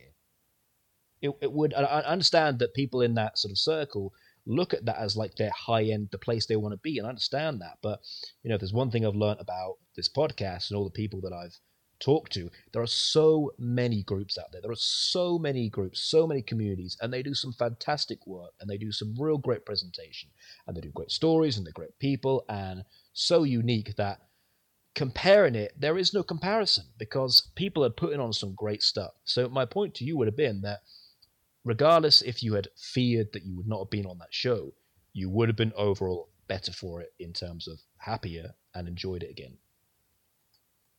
Yeah, I mentioned you mentioned uh, you know, you, like who cares? You know, all that everything you just said finally dawned on me Mm. after I put in my pink slip for CAW. Right. Because that's that's when I finally realized myself, like, who cares? Hmm. You at the you know, you're happy. All this weight is now off your shoulders. And now Yeah. it's like for the first time in a long time, I felt at peace with myself. I felt I could smile. So and, and and and to continue back to the uh, the Carroll stuff, after we had our at our we were talking, we had our issue, and basically again we just we both went our separate ways because I, I as I mentioned I'm not going to talk to this guy because it's just going to get ugly and uglier, and then we're not going to get anywhere. AJ messaged me and said, "I can't believe you removed Ryan Carroll. He's your friend. He did all this for you. As of this is going to be my last message I'm ever going to send you, and then I'm going to block you. Never want to hear from you again." And that's what he did. He blo- uh, AJ blocked me. Not and one thing they don't know is that AJ was the very first person who removed me, and I removed everybody else because he removed me. he drew he drew first blood. And then when I said all that, that's when I was pissed off. I said, you know what? I'm gonna release a slam episode. I'm gonna it, take off two matches from what what's was supposed to be on the card and put in these two squash matches instead. Going into the CPV, I remember M actually telling me, you know, everyone's gonna hate you for this. I said, I'm prepared. I'm ready for it because at this point, I don't care anymore. I'm done. And I know, I know everyone, yeah, everyone's gonna hate me for this. They're gonna be very disappointed in me, but I don't regret what I did. I think it was the best thing for me. Uh, the only people I feel bad for is uh, the roster. But then again, I knew the roster would be okay because they're all part of other shows. right. So it was it wasn't like it was COH was like the only destination for them. But I felt bad for some guys. Rockstone, I don't think is ever gonna get his big break. I don't think everyone's ever gonna. I mean, I know he won world title on other shows, so I, in a way, I guess he did get his big break. Uh, but just some other guys, I know they're never gonna take a chance on. They're never gonna uh, roll the dice with them because they're not part of their clique or their their elite little circle. And because I felt like I was pushing a lot of these guys to uh, an extent that I know the other shows would never push them that or they would never give them that spot. So I felt bad for them. Is this the way I wanted to go out? Of course not. I wanted to make it Ultimate Glory. I knew I wasn't going to make it Ultimate Glory. I, I wanted the uh, Ultimate Glory show to be the big farewell because I did hint to the guys like after Ultimate Glory, I'm going to be done. And of course, some of them were pissed off because they don't want me to quit because, again, like they took this so serious to the point they never wanted it to end. All good things must come to an end. All good things must I come was to an t- end. I was tired. I was exhausted. I didn't want to keep doing this forever. And plus, a lot of things in my personal life were uh, picking up, and I had to give uh, more time to that Yeah. instead of doing this. I mean, you know, I mean, when I started COH, I was just a teenager. I'm in my late 20s now. I I don't have time to argue. I'm getting too old for this shit. hmm I I barely had the time to watch the other shows I was a part of. 'Cause I I remember telling Sean O'Connor, he's a great guy by the way. I'm pretty Yeah. sure I'm gonna do name association at the end, but Oh God. I, I'll get it. I'll, I'll I'll I'll elaborate to more of those guys a bit. But Uh, yeah. I was I was gonna say I um oh, good good good old pals with Adam and um I was uh, talking to him because I'm tr- I'm trying to remember what happened because I was a part of that last Core Stars with that fucking bloody rumble and then um we went Oh yeah, that's stuff. Boy, I have my Oh. opinions on that. um did it what do, you, what do you mean your opinions? You- you're gonna shit on it aren't you? you're gonna shit on my work you some bitch yeah, I saw the last. Well, I didn't see it all, but that, there's another story about that with uh, the comment section on CAW All Star. oh please please do Oh, okay. I mean Oh. you fucking might as well Well, CAW All Stars, the last event was live on YouTube. So I figured, all right, no, I know. Oh I'm yeah, I, sh- I know what you're talking about. Yeah, I remember that you little rat bastard. I remember what you did. Yeah, yeah, yeah. I, remember. I, Yeah. I thought you were talking about something You- else. yeah, you. So you know about the comment section, but for those that don't know, uh, CAW All Stars was doing a live stream on YouTube. I came in and joined the comment section. I said, you know, all right. I, I said something. I didn't say nothing. I didn't. I didn't bash anyone on the comment thread. They started bashing me. I said something, and then first thing I was like, "What's he doing here?" And I'm saying to myself, "I was booked on the show, you dipshit. That's why I'm here. If they didn't want me here, then take me off the card. I don't care." And then Well, I well, remember This was, but this is what my next point was, which was leading into this. So I, I did that Rumble stuff, and then we, we went our separate ways. But when I went back to see what the reception was of the show, of the the match that I did, um, one of the things because I think it might have been on that same show, you were going to be against Sean O'Connor, and I because I because I talked to Adam personally, probably like you do. I knew that was when he was going to put a speech and say, you know, I'm, I'm, I'm heading off. So I'm thinking to myself, well, hang on a second. He's going to supposedly lose. He's going to, you know, quote unquote retire. Travis is supposed to be meant to keep the title.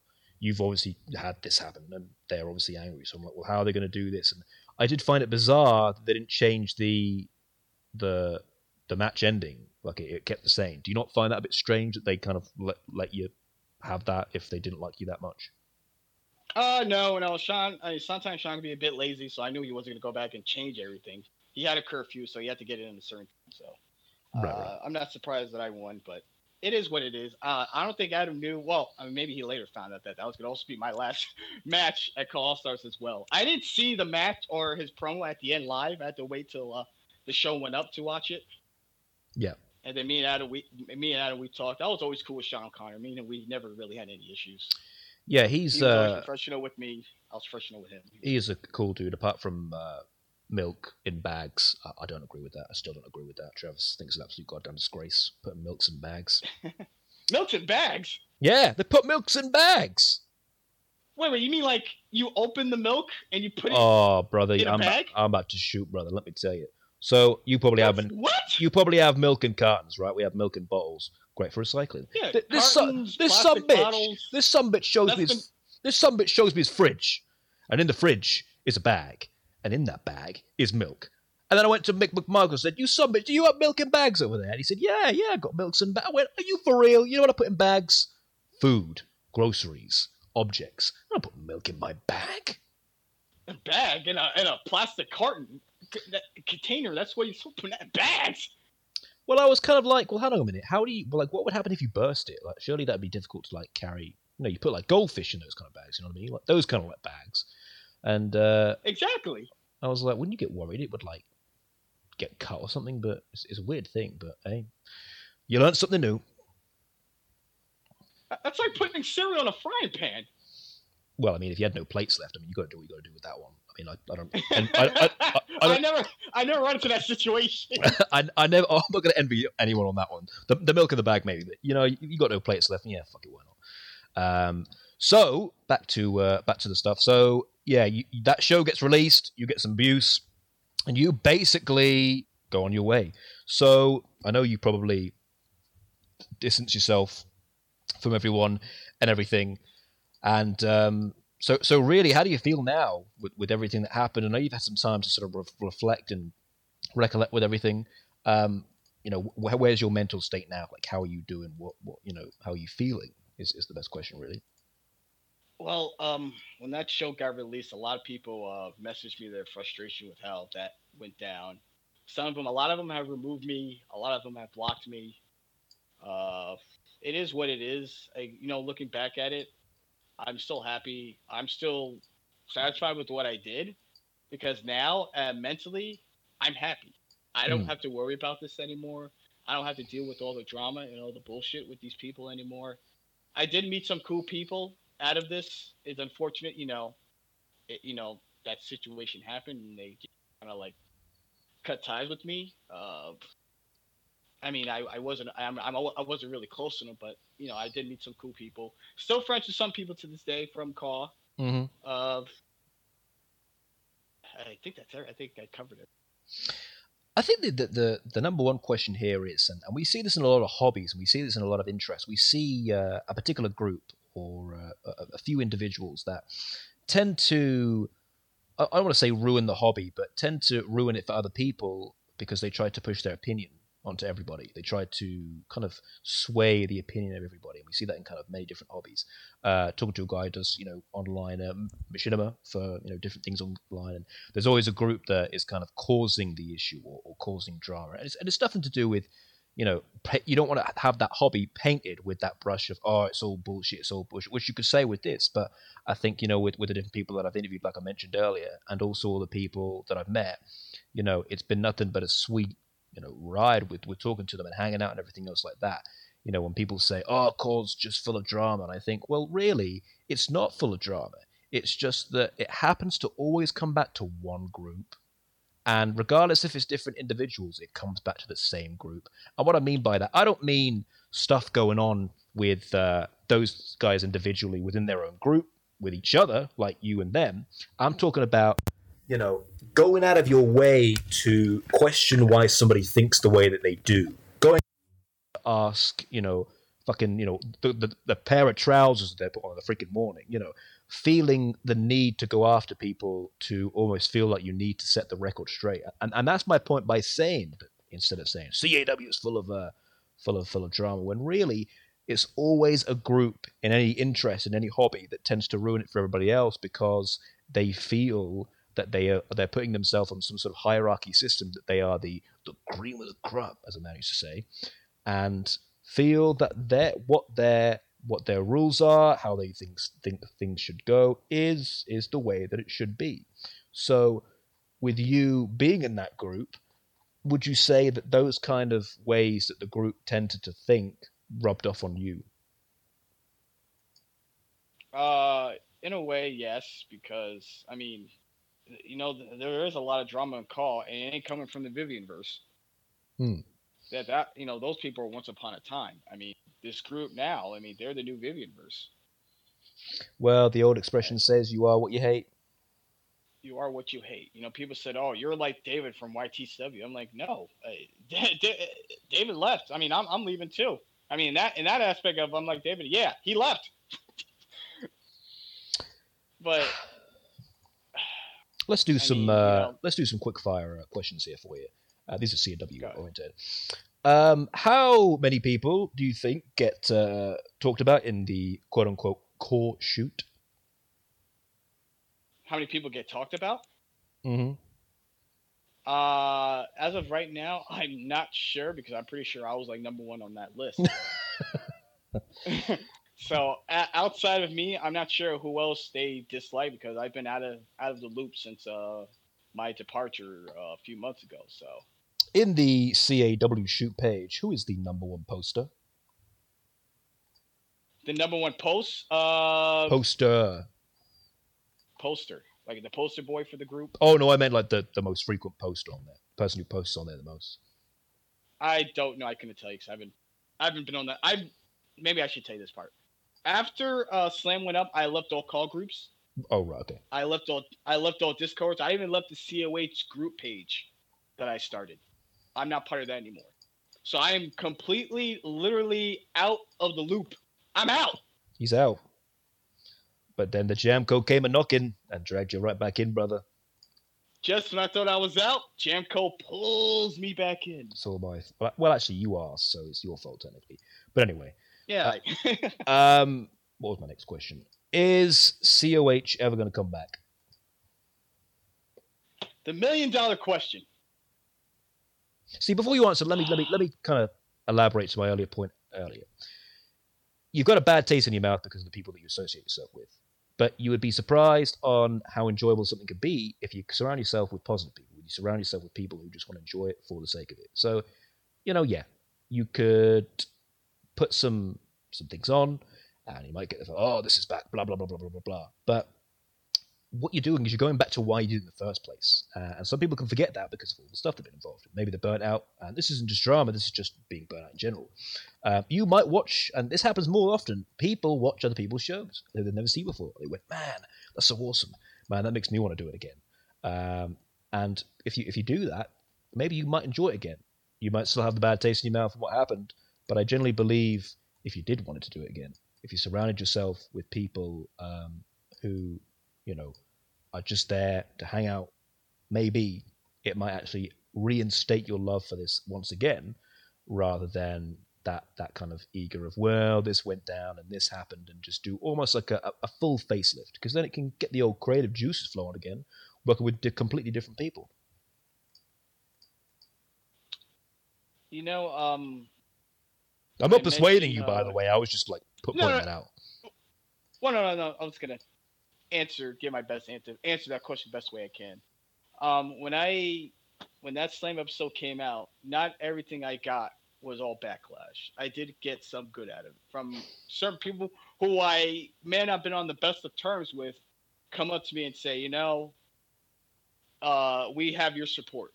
Mm. You know, we may have not always been, we, we, we may have not always seen eye to eye and everything. I'm not going to say any names who they were, but you know, overall, we've always, you know, I've always liked you, I guess, deep down somewhere. And he said, if you ever want to be involved in my show, whether it be on commentary or editing, you know, let me know. And and I got that from a few people. They look kind of like wanted me to be like a silent partner, in a way, or you know, like a silent contributor. Um, I I appreciate that, guys. I really do. Uh, you know, I appreciate all that support. But uh, I truly think that this part of my life is over.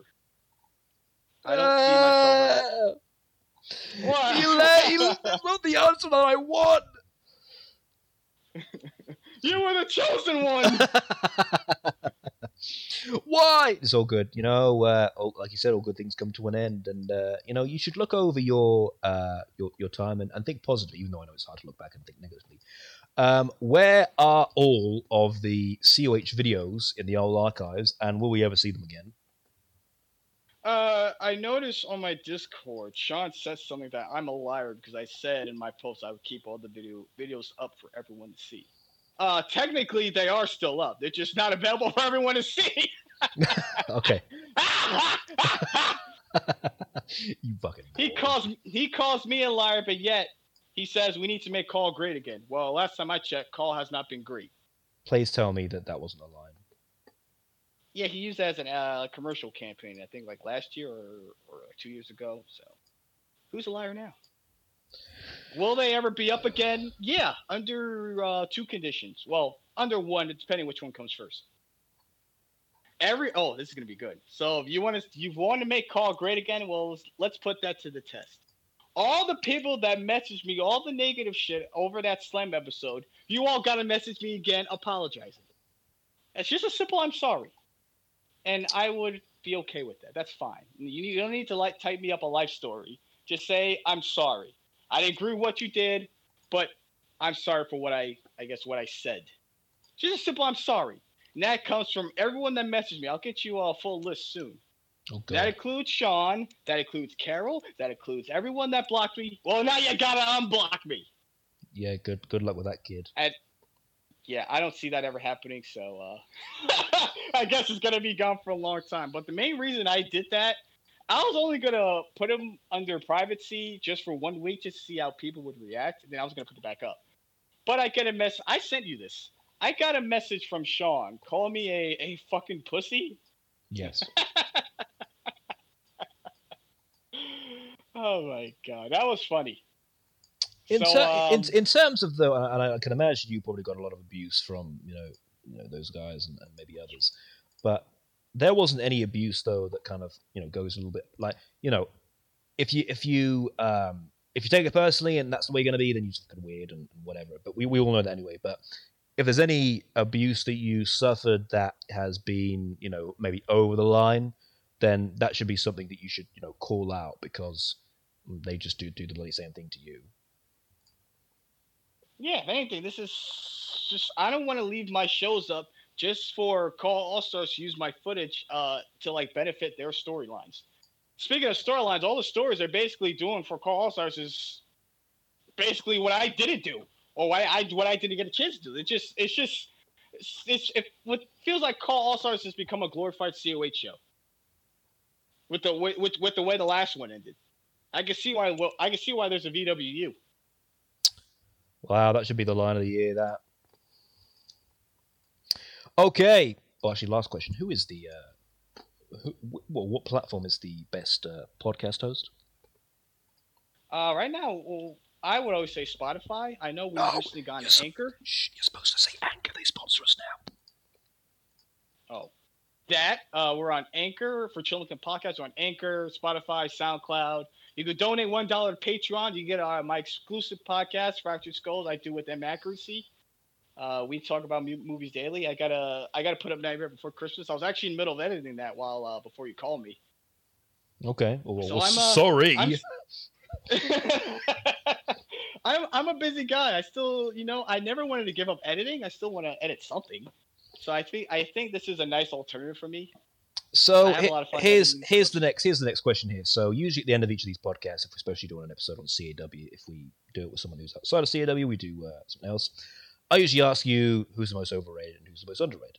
Now you've obviously already been on and you've already answered that. So what I'm going to do is I'm going to tell you what you said on the last one in February, and I'm going to see if you still agree and if your mind has changed. See changed. So in the overrated, you said Smokey because you said that he um, never really brought you know the, the plans to the table. And even when I interviewed him, he said himself. So hey, and I don't know if I got this right because I don't know if I heard you properly, but you said the underrated was something called Mutant Reigns or something, Yes, and uh, you said it was like the original Ray Geddes, and uh, that he was. was. Yes. I don't, I don't know if it was Uh, Muting think- Reigns or something else. you know, mutant as in like the mutants from the X Men. Mutant. Right, right. Oh, mutant. Gotcha. I thought it was muting, but never mind. Um, so that's what you're overrated, underrated. Do you still stand by that? And uh, if not, who do you believe it is to be now? Uh, now I don't know because I don't watch it. so we'll just stick with those two answers I mentioned in February. Smokey, uh, again, he hasn't really done anything to stand out to me. As I again, I'm just uh, repeating myself. I brought him in thinking he was going to be a big deal, and he just didn't come out that way.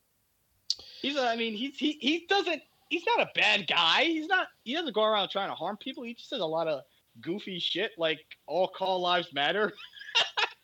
Yeah, that wasn't his uh, best moment. what the hell? you love that, don't you? Oh, that that got a good laugh out of me when he tweeted that.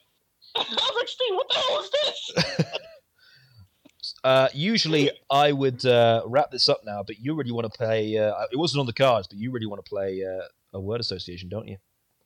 Uh, we don't have to. That's up to you. Well, I mean, I know you. I I, th- I thought we were gonna do that. I thought you were gonna do that to me going in. I I, I wasn't, but uh, hey, if you want it, I'll give it to you. Uh, I'm gonna have to try and bring up all the names, so I might forget people. So, uh, especially people I haven't spoken to in a while. So let's try and remember. So we'll do it nice and easy. Old Adam, Sean O'Connor, the Milk Bag Man, uh great guy. Never had any issues with him. Very professional. Trey Jeter. Trey Jeter's a good guy. Uh, I, I again, I never, we never really talked as much. Except, I mean, outside of call stuff, we never like talked personally. I mean, he was fine. I, I wish he didn't leave when he did. At least the first run he had with the tag belts, but Trey's a cool dude. You should uh, you should Yeah. talk to him. He's uh, He was- I think he'd be good. he was having issues with that group. Hmm. Uh, we'll go to Scott Adams. Scott, another great guy. Uh, I know he recently he has a family now. He has kids or a child or. I mean, he's he's a dad. He's a daddy. Oh, I don't, I don't know the guy. To, welcome, to, Yeah, welcome to Parenthood, Scott. Good for you, man. Uh, I know I was told like he wanted to leave, but when I messaged him, he's like, "No, I still want to keep doing this." I don't know what he's doing now in call. I don't know if he's still in AWF, but you know, Yeah, I don't know him uh, personally, but uh, yeah, obviously got to take a lot of responsibility for the old kids, old wretched kids. yeah, yeah, we go way back. Rockstone.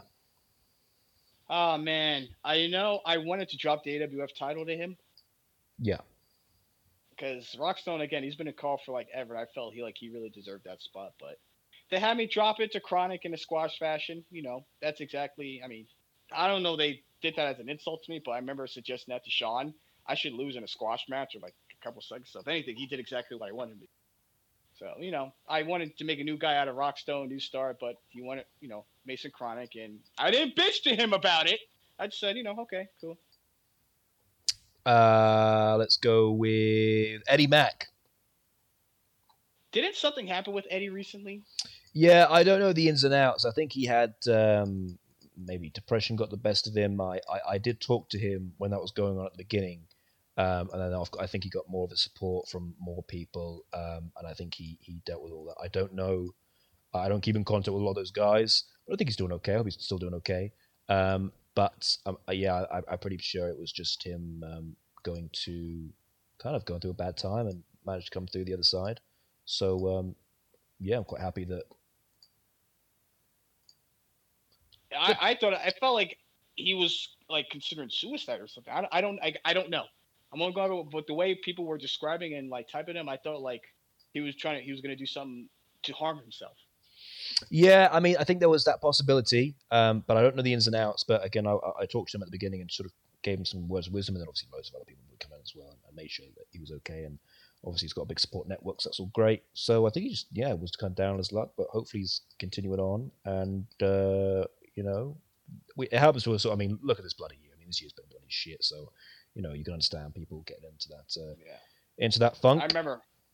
Yeah, I remember he when he uh, wanted to uh, step away from doing call. I, I remember he wanted he hinted that he wanted to put it close to CCL. I think he was supposed to do that already, but you know, when you really love something, you just you don't want it to go away. I- it's- I think- you know it's it I it's a way out and an alternative. I think he'll probably maybe do it soon because of um, the fact that I think it's kind of it's it's rolling down for him. I think maybe I, I again I don't know, but I think maybe this whole thing maybe put things in perspective for him. But you know, you never know. Um, people say they do, some people You never they don't. Uh, I'm But trying uh, to remember. overall, Eddie, I again, I never really talked to him on a personal level. Level. The only time we really ever really talked was we did our crossover show. We may have uh, exchanged conversations between then. You know, nothing I can really remember, but I was always cool with him. thing is, it's like a blast for the past to me because I'm trying to remember people who you and I used to know and uh, who. Uh, uh, bu- bu- bu- Christian Gary. Eh. Still not a fan of him. Uh, I not no, I'm not a fan. I just don't care for him. Okay. I don't hate him. I don't love him. He's just there. Jeffrey Albreton. I like Jeffrey. He's a cool guy. I think he tries too hard sometimes to uh, be funny. I remember he used to call me Ricochet.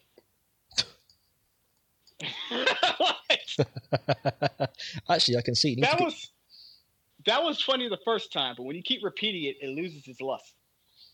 you know, you, you look a bit. He's one of those. Maybe you gain like Yeah, I- hundred pounds. I remember I, the those guys. They made a Photoshop post, uh, picture. Like they had Ricochet's body. Just put my face on it.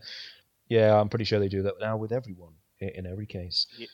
M Yeah, uh, accuracy. I was gonna say with Jeffrey, I think he tries too hard sometimes to like fit in. right. But M, but M accuracy, uh, he's uh, he's one of my best friends. You love him, don't Uh, I'm not. Yeah, he's one of the first guys I ever knew when I came like when I came on YouTube. This is going back to like 2007. We didn't start talking till like early, late, late 2009, early 2010, and we first met up uh, WrestleMania weekend that year in Phoenix. That was uh, Taker and Sean's final or you? All right, cool. final quotations final match before Yeah. the Saudis gave him all that blood money. Ray Geddes. Ray Geddes. Uh, as I mentioned, he's one of the guys. I'm going to say here. He's one of the guys that messaged me uh, when I put up that slam episode. You know, offer me a spot on on his roster for uh, GSF. Uh, Ray, it's unfortunate me and him had his fallout when we did a couple years ago, but outside of that, I never. Me and Ray, we always try to stay professional between each other. Uh, you know, me and Ray, we're we're cool now. I haven't talked to him since what that episode went up. So me and Ray, we're cool. I deep down, I like Ray Geddes. I like his gimmick. I mean, again, he does things I don't always agree with, but overall, me and him, we never, besides uh, that departure we had, we never, me and him, we never had any issues since. And again, that was a couple years ago. So On a personal level, I love Ray Geddes.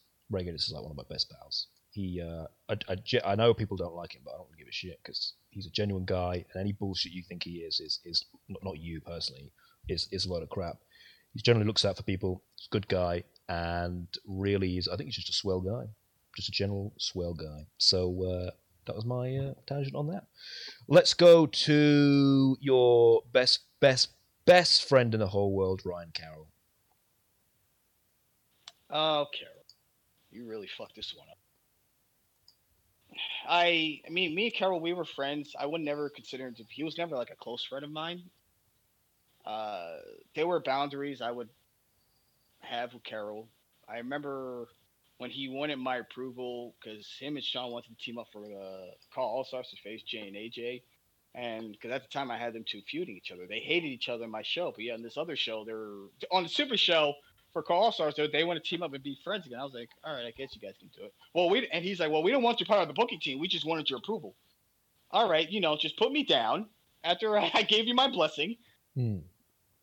But uh, I have no interest in ever talking to Ryan Carroll again. Uh, he's got to really, he's gonna have to really like change his attitude and his whole perception for me to ever really give him a chance. But uh, that part again, he's a, he's a temporary friend. It was never meant to be long term. You know, he's in the past now. I went. I'm. I'm moving on. So, oh well. AJ Young. AJ, we were never really friends. He was an acquaintance. Uh, he was friends with the other guys, and basic, and as I was, so that's basically how me and him were connected. Uh, again, as I mentioned, we were never close, so I, I don't have anything bad to say about AJ. I think he gets ahead of himself too much. I think he's he's a big he's a big mark for himself, and that could be frustrating to some people. I mean, he has, you know, this is where I stand. Again, Natha- we were ne- again, as I mentioned, we were never close. I liked AJ the best when he was with Nathan, when he was in CWS. AJ was so much fun to work with there. Wow, that, wow, that's good. it's back. like it, it's like once him and Nate went their separate ways, it's like Nate took all the fun out of him. Nathaniel Carter. Oh God, Nate, me and Nate have always respected each other. Nate's a very cool guy. Um, you, you know, it's amazing because when me and Nate kind of had a friction a bit a couple years ago, when me and him talked it out, we never got out of line with each other. We always, we were always professional with each other. Eh, And you know, and Nate's supposed to be the bad guy. He's the one, you know, nobody likes him. I was like, well, I like him. he, he was another. He was another one of the guys. I was super supportive of me when I did the slam episode. He loved the slam episode. Oh, I know he did. He uh, yeah, he loved it all right. The big bad Mason Chronic. Uh, it's whatever. Uh, I was never, I was never close to Chronic. I remember when Chronic wanted his little brother or his cousin, whatever, some family member to join COH, and I kind of have a rule like I don't do family members that want to join. Right. I was like, I don't know this guy. Has he ever done call? No. If he watches your show, I'm like, well, it's not enough for me for me for me to get invested in him. Why doesn't he join this show? And then if he does good, I'll bring him in. But you and Chronic's like, but you let all these other guys in. You let Adam Oliver and Jim GMR and blah blah blah. Why does he sound like that? He'd make him sound like some really weird guy. he is kind of weird. Uh, um, sorry, go on. Look, look, look, looking back at it, uh, I made the right choice because his little whatever never joined any call shows. So look who was right in the end. This guy. Right, we'll do a couple more and then we'll uh, right off into Sunday. We'll do three, uh, three last ones. We've got uh, Gmal Bedlam. Jamar Bedlam. Jamal Bedlam. Yes. I heard he won the. I think he's. a- Isn't he a world champion now in one of these shows? I wouldn't know. I couldn't even tell you. Uh, he's okay. Well, he's okay. I, he was he was cool whenever we were in calls. Uh, again, I never really knew him on a personal level. Level. Level. Um, he was always professional with me when it came when I worked with him. Um, that's really all I got to say about him. Your number one fan, Scott McShannon. Oh, Scott. I never. Scott was. Uh, he was uh, an interesting guy. He doesn't like me now. Um, I don't care. um, it was something always strange about Scott because I always something always turned me off about him. Uh, I felt he was a little too friendly with me at times. I don't know. It just it, he just Too friendly? Weird. He, he was he would like always mention hey like uh, it was like like every now and then he would message me how you doing but like every day was always something.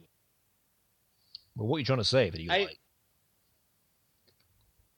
I don't, I don't know what I'm trying to say. Actually, I don't. I really don't know where I'm going with this. But Yeah, I don't know where you're going with this I- anyway. he's. But I see like the way he like talks to other people and how he is. Like example, like with you, Me. and that that always with how he like he has a lot. He throws a lot of pot shots at other people, and I don't know. That always like turned me off about him. Because I, always thought like, oh god, what happens if me and him have a falling out? You know, I I try to keep my distance with him. Right, okay. Last but not least, your bestest friend, your compadre, your your tag team partner, the uh, the old chief Sean Walsh. Sean Walsh. You know, I've been to his house a few times. All right. Yeah, I, we, we I would go over there and watch AEW. Well, I've only watched one, but that was before the whole pandemic happened. Oh, really?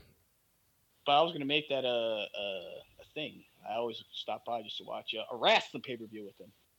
You know, we had a good time. Those, I mean, the one we watched was fun. But So I guess you don't do it. Sean, that, no, you hey, you still want to watch Double or Nothing? um, Sean, uh, he's one of those guys. I feel like out of everyone in that group, he was the only one that was only that was willing to listen to me or listen from my point of view. But the problem with Sean is that he's around those guys, Right. and and those guys always have the loudest mouths in the room. And if they're loud, then he's gonna be loud with them. He's never gonna be the one to say, "Wait, wait, wait a minute, guys, we should hear him out." And that's that was always my biggest issue with Sean is that he kind of lets them he lets them dictate how he should do things. I look at Call All Stars. I I noticed that they want to start like a fantasy division. Right. Wasn't the whole point of Call All Stars to bring everyone together, and now you want to separate the shoot rest the shoot? Yeah, I, I thought I thought they fantasy I thought they really really hated that. I thought they didn't like that. Yeah, because I think that's why he's doing it because they're influencing him to do that. Right. And the whole point of, like, as I mentioned, the whole point of Call also is to all of us be together. I want to see Ray Geddes fighting Bowser. I mean, I want to see me squaring it off. that can work. I want to see me squaring off with some anime character. That was the whole lure. That was the whole point of Call also, was that we were all, all these different worlds were supposed to come together as one. Right. And now he wants to separate that because a few guys don't like that. It kills their credibility. It's a fucking super show. So, are you saying that, in a way, he doesn't necessarily make a lot of decisions in terms of what he wants to make? He's maybe, maybe easily persuaded, easily manipulated. Yes, he can be easily persuaded. Okay. Well, Um, as for as for Sean, when I out of everyone in that group, he's the only one I probably would ever be open to talking to. because you probably create a But- relationship outside of CAW. Yeah, because out of everyone in that group, me and him, we were he, we were the closest. Okay. And I'm kind of upset with him because he was part of those guys that laughed when I said I quit, and he called me a fucking pussy. Well, Mr. Sparks, this has been a truly interesting experience. Probably uh, more unique than any of my other podcasts that I've uh, that I've done. You have, uh, I feel like you have released a lot of weight, released a lot of uh, stuff off your chest, off your shoulders. How do you feel? I feel great. Feel, I bet you feel great. You have uh, provided me with uh, much conversation and uh, much, much time. So uh, really, this is kind of your uh, your last kind of well, last kind of swan song, as it were. You're gonna head on down the road, and uh, we'll never see you again. Well, I, I'm always around. you can always find me. I didn't tell you everything. I didn't say I didn't tell everyone's plans for uh, the future of had COH stayed.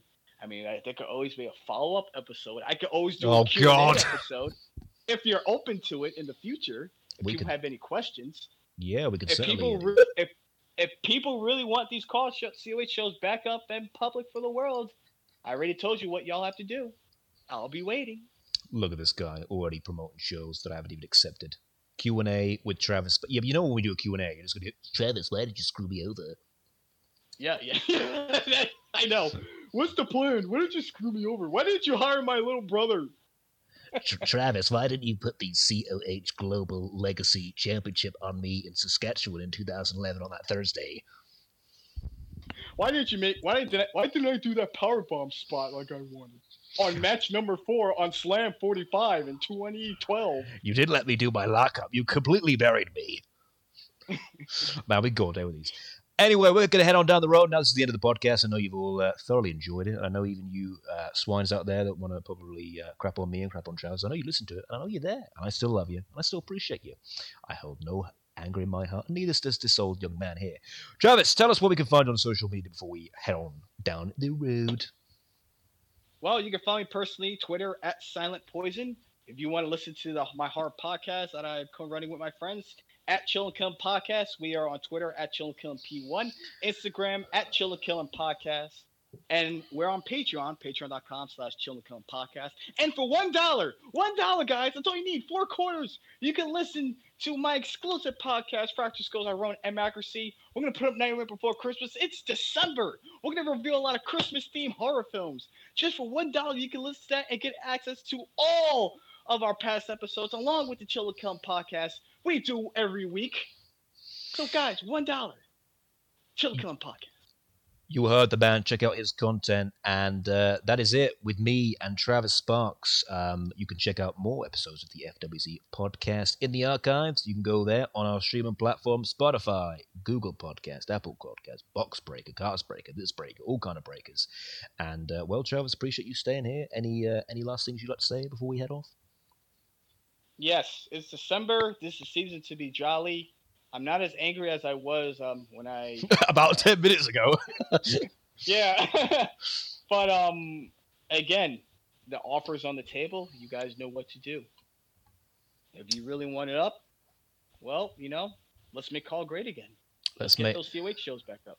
let's make call great again. That is it. Stay safe. Be good to one another. Catch you all soon. Goodbye. Live long live long and prosper. The FWZ Talk podcast is available on all streaming platforms, including Spotify, Apple, and Google Podcasts. Check out all things FWZ on the FWZ Collection channel.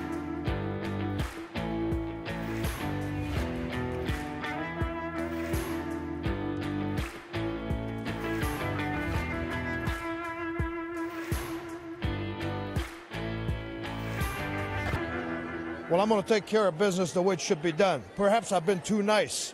Perhaps I've been trying to be a real, a real sports, a real gentleman. Now, Tully Blanchard, I want you. It's not Uncle Sam talking to you. It's Ronnie Garvin. I want you, and I'm going to get you. I'm going to have you. I'm going to get to touch your body. I'm not just making promises. I'm telling something that is going to be done, something that's going to happen in the future because bones do heal. But I've got a memory like an elephant, and I can do it like an elephant.